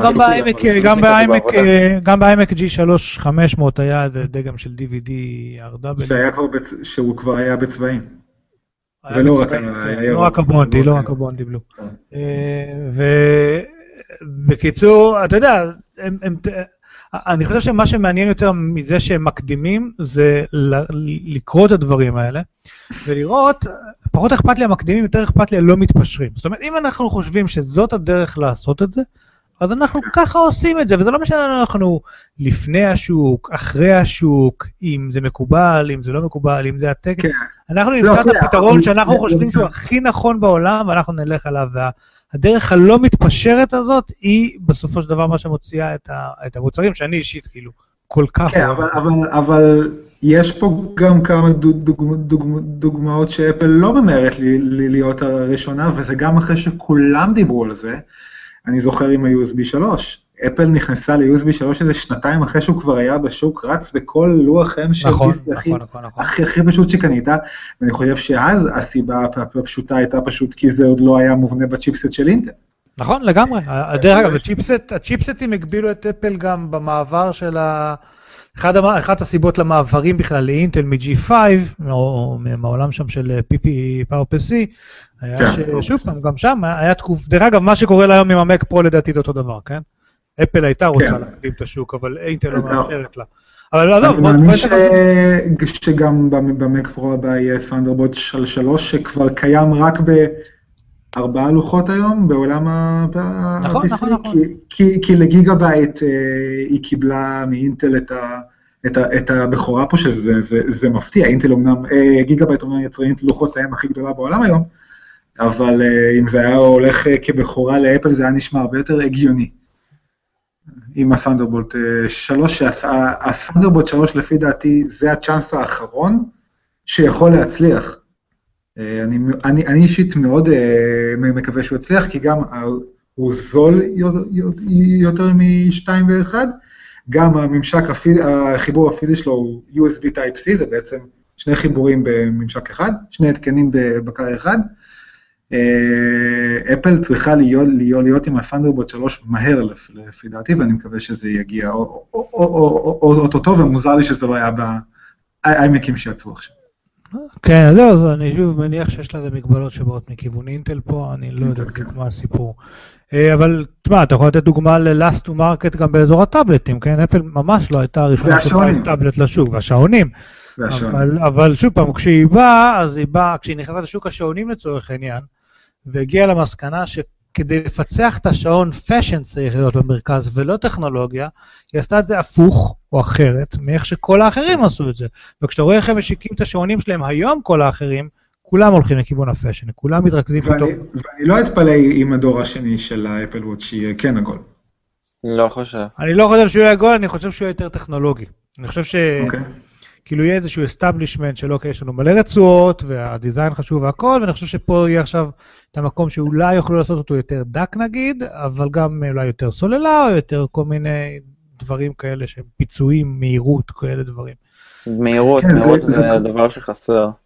זה כמו שכולם חשבו בהתחלה שהאייפון 6S לא יהיה שינוי דרמטי מה-6 הרגיל, אבל אם אתה נכנס לקרביים שלו, אתה מבין שזה פשוט מכשיר הרבה יותר חזק מכל בחינה שהיא.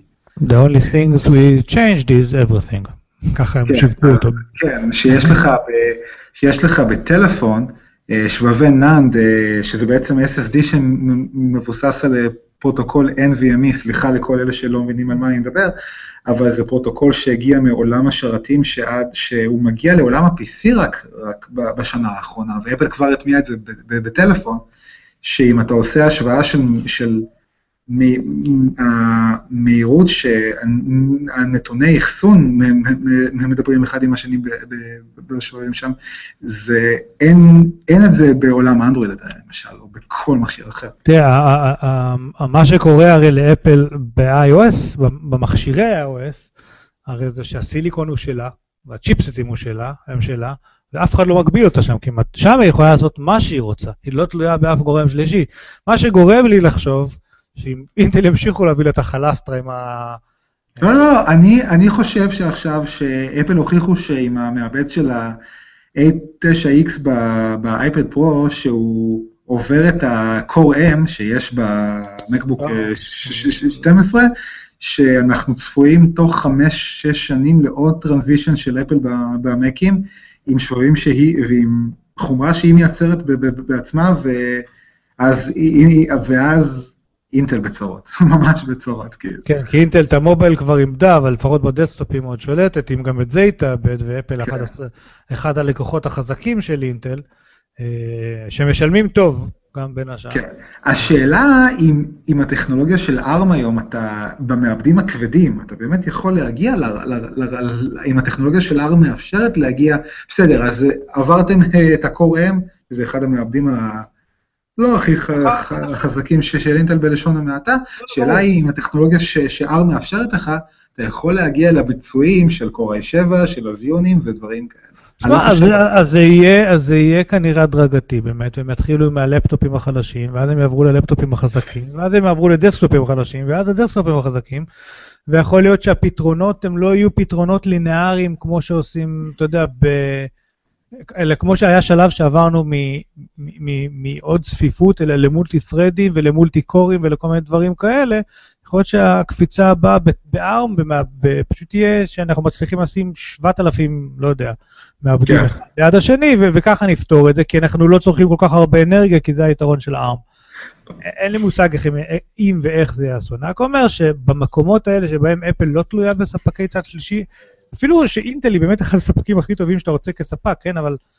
היא גם חברה שמנוהלת, היא עוד חברה לדוגמה שהיא ענק, אבל הניהול שם הוא חכם, הוא טוב, הוא... ולאורך המון שנים, אגב. כן.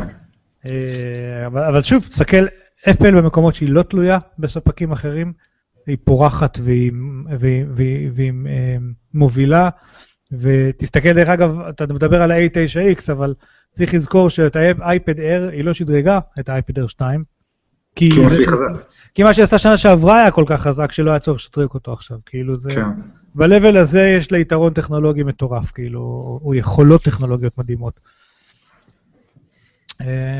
זהו, זה, כל זה, ה-little details האלה, והראייה האסטרטגית, ו... ניהול יוצא דופן גם של שרשרת האספקה, גם של מרקטינג, גם של סיילס, גם של איפה שאתה לא נוגע בחברה הזאת כרגע, היא state of the art בתהליכים ואיך לעשות את זה נכון, כל זה מביא לרבעון מטורף. וזה רק עידן. כן, אני לא יודע, אתה יודע, היום אימפריות נופלות, כן, יום אחד זה ייגמר כל הרגע הזאת, אני לא יודע איך זה ייגמר, אבל האמת שכרגע היא נראית כמו רכבת שאי אפשר לעצור אותה, הכי מעניין היום זה איך מייקרוסופט תמשיך עם המומנטום שיש לה עכשיו. כן, עוד נתון אחד, דרך אגב, מעניין לדעתי, בקטע של הכספים נטו, הנה, שוב פעם אתה. איפה אתה? אותך אנחנו כבר לא רואים הרבה זמן. רגע, אני מחפש פה עוד מספר אחד שחסר לי, וזה כמה היא עשתה בכל השנה ביחד. טריליארד.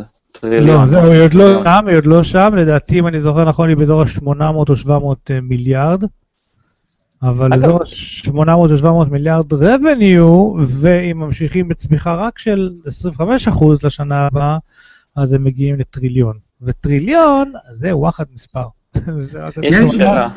יש להם כל כך הרבה כסף, אולי כפיצוי על זה שהמחירים בסניבל הולכים לעלות בגלל העובדה שהם הולכים לבנות שם קמפוס, שאיתו לי פשוט לקנות שם בית, אני מבטיח להחסן שם את אלמוג. א', רעיון טוב, ב', לדעתי הם כבר צריכים לקנות את טסלה, כאילו כבר הגיע השלב שיש להם יותר מדי כסף בקופה. אלמוג, אתה יש לכם מניות של אפל? אני, בעקיפין יש לי 20,000. 20,000 מניות? לא, 20,000 שקל. כמה זה יוצא בערך? טסלה להתפתח לבדה, אפל לא צריכה לשלוט בהכל. לא, אני מסכים, טסלה צריכה להיות עצמאית, היא צריכה להתחרות באפל. רגע, אני אגיד לך כמה זה יוצא, נרוויח איזה $5,000, משהו כזה. טסלה מרוויחה כבר אגב? כן, נראה לי. אגב, ניר, אפרופו, כאילו, אם...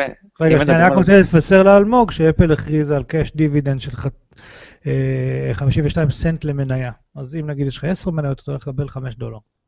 אז אגב, אם כבר אנחנו בקטע של מניות, הרי היה גם אתמול את ה... זהו, בדיוק. היה גם אתמול את התוצאות הרבעוניות של טוויטר, הייתי כאילו באייפון עם הזה של אפל, ועם האוזניות את הזה של טוויטר, ואגב, הם עשו את זה מגניב בטוויטר, שמו פריסקופ ג'ק דורסי היה שם וזה, בקיצור, אז המניה של טוויטר, אחרי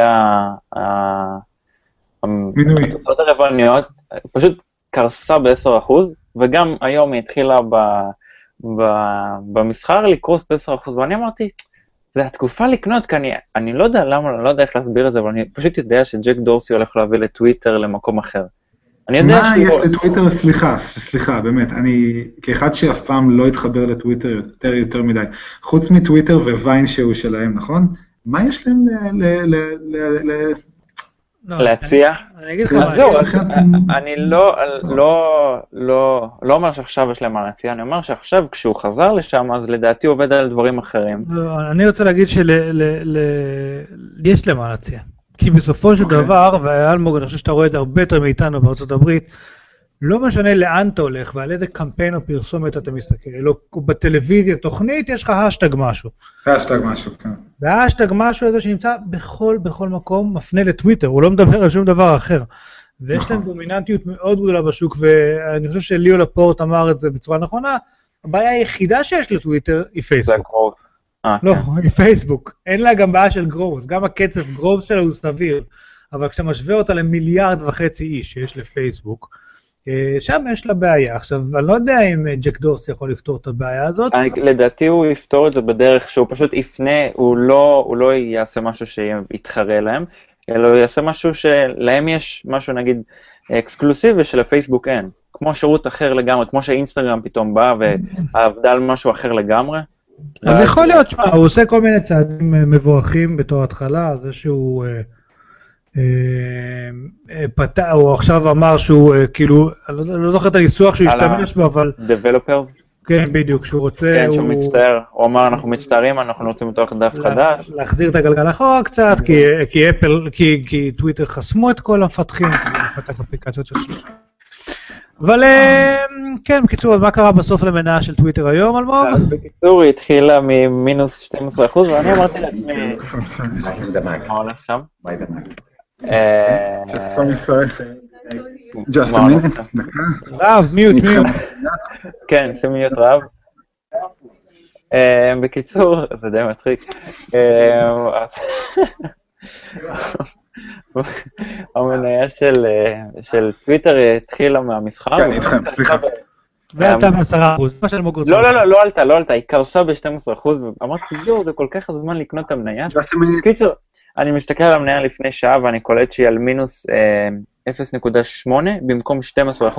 כאילו, אם הייתי קונה את המניה, הייתי עושה כבר 12%.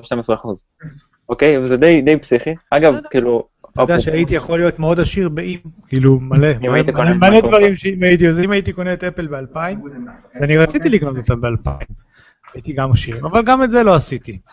גם ונאמן לא קניתי ב-90 ו... אפרופו טוויטר, זה איכשהו קשור לג'ק דורסי, הודיעו שאגב, כאילו, גיליתי את סקוואר, לא באמת ידעתי מה הם עושים, סליחה שזה... בואי, הם חזקים פה, מה של התשלומים? כן, סקוואר של התשלומים, גיליתי אותם, קראתי לא מזמן שהם גם הולכים להיות פאבליק וזה, ופתאום קלטתי שיש משהו שאתה מחבר לאוזניות, ואתה פשוט מעביר אשראי. אין לי מושג איך זה עובד, בטח לתדרים של סאונד או משהו, אין לי מושג איך זה עובד. בגלל זה מצליחים. זה פשוט מדהים. אגב, פה גם יש להם זה, מסופונים. זהו, זה עובד עם אפל פיי. זה עובד עם הכל. כאילו ביום שהם יוצאים לפאבליק, אין לי מושג כמה תהיה מחיר מניה שלהם, אבל זאת המניה שבוודאות אני יודע שברגע שהיא יוצאת, אני קונה אותה. בקיצור, עכשיו אתה מואב גם באנג'לה ארנס וגם בג'ק דורסי. נחמד. נכון.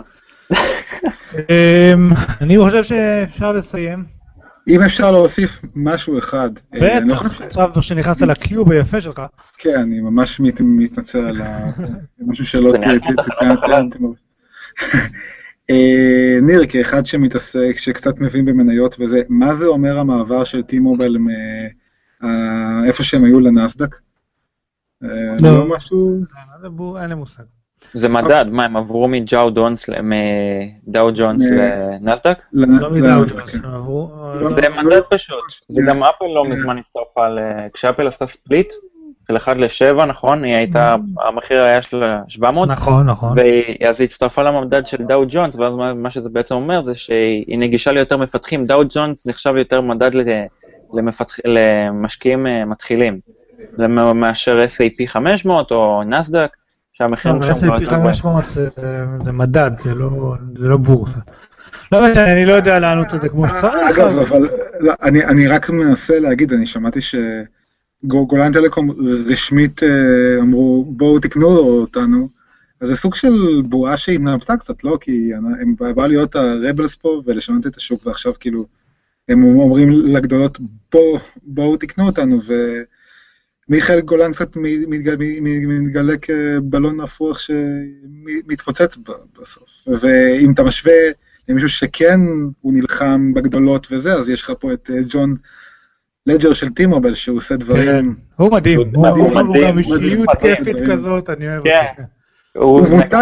הוא מותג מהלך של T-Mobile, זה תמיד מצחיק. זה מצחיק, גם כשהוא היה נגיד, אני זוכר שפעם אחת היה באיזה כנס, בדיוק כשיצא 6+, וכולם דיברו על הבנדגייט וזה, הוא פשוט הוציא את המכשיר הזה ואמר כאילו, למה שמישהו יהיה כל כך דפוק וישב על המכשיר שלו, הוא אמר כאילו ברצינות, תיקחו את הלפטופ שלכם ותשבו עליו, מה אתם מטומטמים?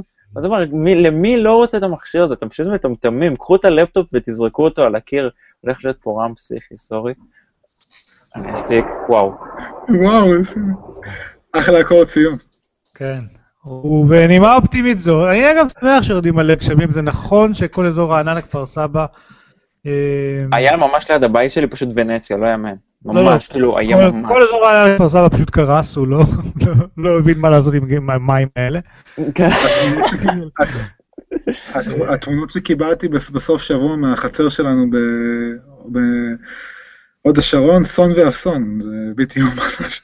לא, כן, אני גם... הרוחות של תחילת השבוע, לקח לי המון זמן למצוא את זה, אבל דיברו בסופו של דבר על 120-130 קמ"ש, תלוי באיזה כתבה קוראים, אבל זה רוחות של... על סף טורנדו, זה מכובד. הכמות גשמים שירדה עכשיו גם כדי מכובדת, והתחילה חתחילה לא הייתה משהו. היום בעבודה שלי מישהו הגיע למסקנה משעשעת, שאולם כאילו בישראל יש לנו בעיה מאוד קשה בלהתמודד עם גשם ורוח, אבל אתה יודע, כאילו אנחנו הכי טובים בעולם בלהתמודד עם פילים שנופלים מהשמיים, אז גם זה משהו. מה שחשוב זה החיים עצמם.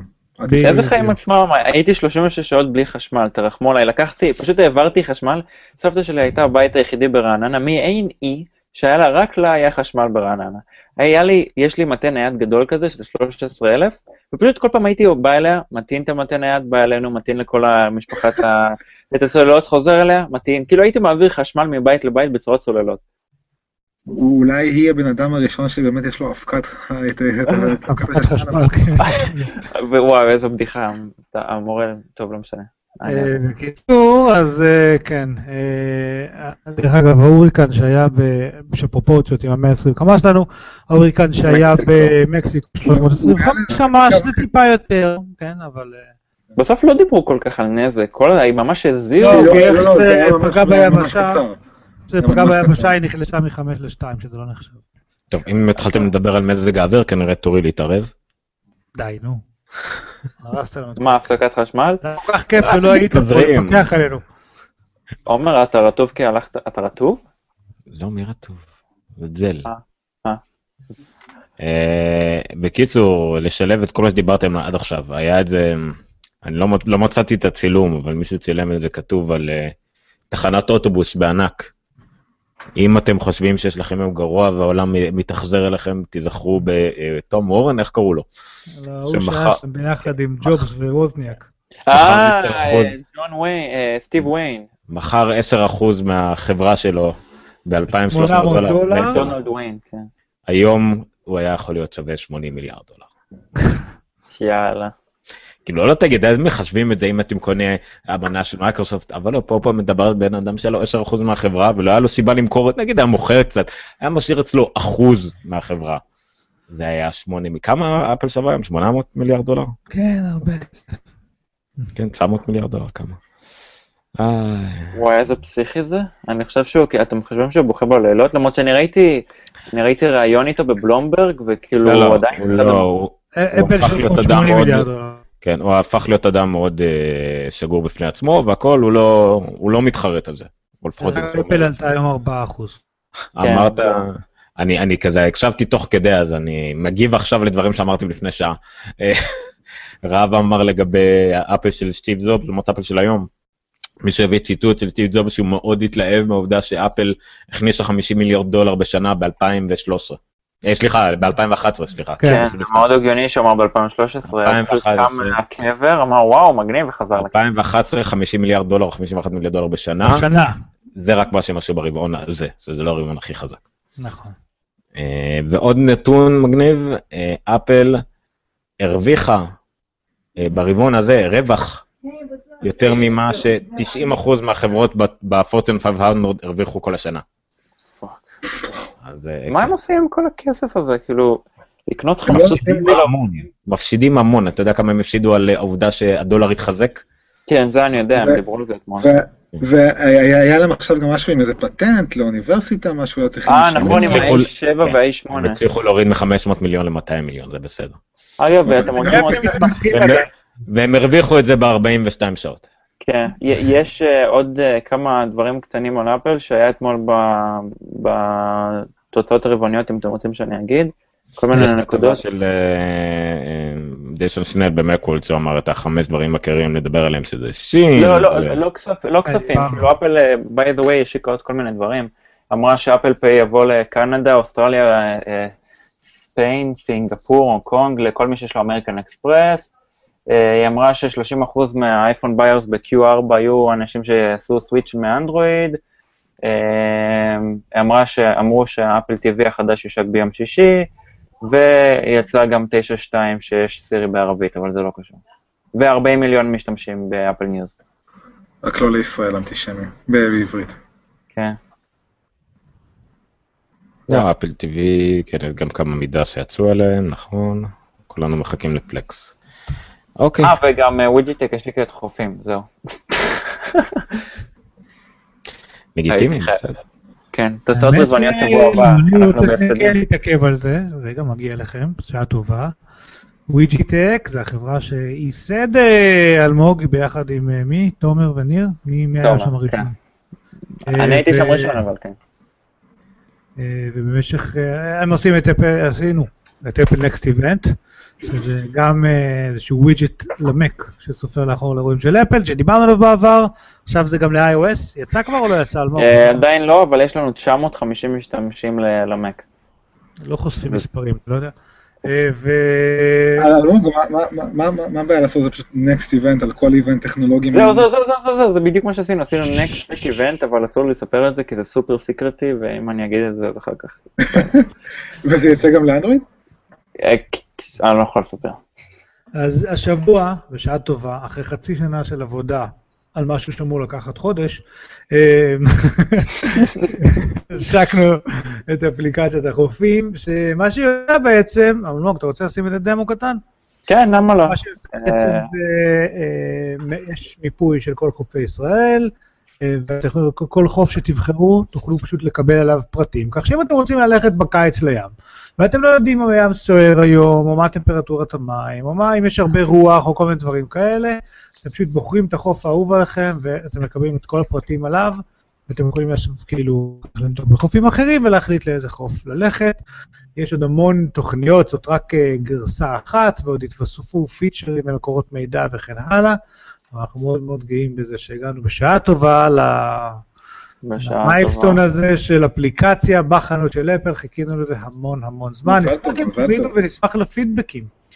רגע, אני מוריד, יש פה פלייסטור? יש פלייסטור וגם לא ביפינו את החופים של סאנביל, כי אין להם חופים. יש זה, בסנטה קרוז. נכון, אבל אחלה חוף הייתי שם, כן. בקפיטולה, כן. נכון. אבל המים קרים טילים, כאילו. לא, אני לא הולך להיכנס. אני אעשה רק דמו קצר, ואז זה, רואים? כן. אז זה האייפון שלי? כן, אתם יכולים לראות שגם יש לי את כל האשראי שלי פה, כי יש לי המון כרטיסים, וזה צריך את כל אפליקציה. סתם לא. סידרת את זה לפי צבעים, תחפור לנפש. כן, שיט, ראית את זה. רגע, אני בלי סים פה, אז לפעמים יכול את... אוקיי, אז מה שאתם רואים פה זה את האפליקציה. יש את כל החופים, וזה אני יכול ללחוץ על חוף קרוב, ואז זה יגיד לי איזה חוף, חוף זבולון, אז אני יכול ללחוץ עליו. רגע. תלחץ על איזה חוף. כן, ואז אתה לוחץ על האינפורמיישן. ואז יש לך טמפרטורת המים, כיוון הרוח, מהירות הרוח וגובה גלים. כמו שאפשר לראות, מהירות הרוח עכשיו היא 15-25, וגובה גלים הוא 90-130, שזה די פסיכי. וזה דאטאבייס. מאיפה הדאטה? מהשירות המטאורולוגי. מדליק, אוקיי. כן, ויש הודעות, אתם יכולים לשלוח לנו פידבק, ממש כאילו צור קשר, זה ישר ישלח פידבק אלינו עם המייל שלנו. שוב, זה התחלתי, ולכן מי ששולח פידבק בשלב הזה, הוא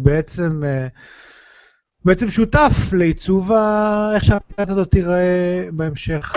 כבר במהלך החורף יש קהילות מאוד מסוימות שזה רלוונטי עבורם, גולשים, יאכטות, שייטים כאלה, שחיינים אולי, אבל לקראת הקיץ אנחנו מקווים שתהיה בשלה למס מרקט ויש לנו את כל החורף להוסיף את מה שחסנו. ובקרוב הסאנביל יהיה גם פה חופים. רגע, עכשיו אנחנו, כמו שאנחנו תמיד מסיימים, אני גר בפרימונט עכשיו, אתה יודע, כל עוד אתה לא בפרזנו, הכל בסדר.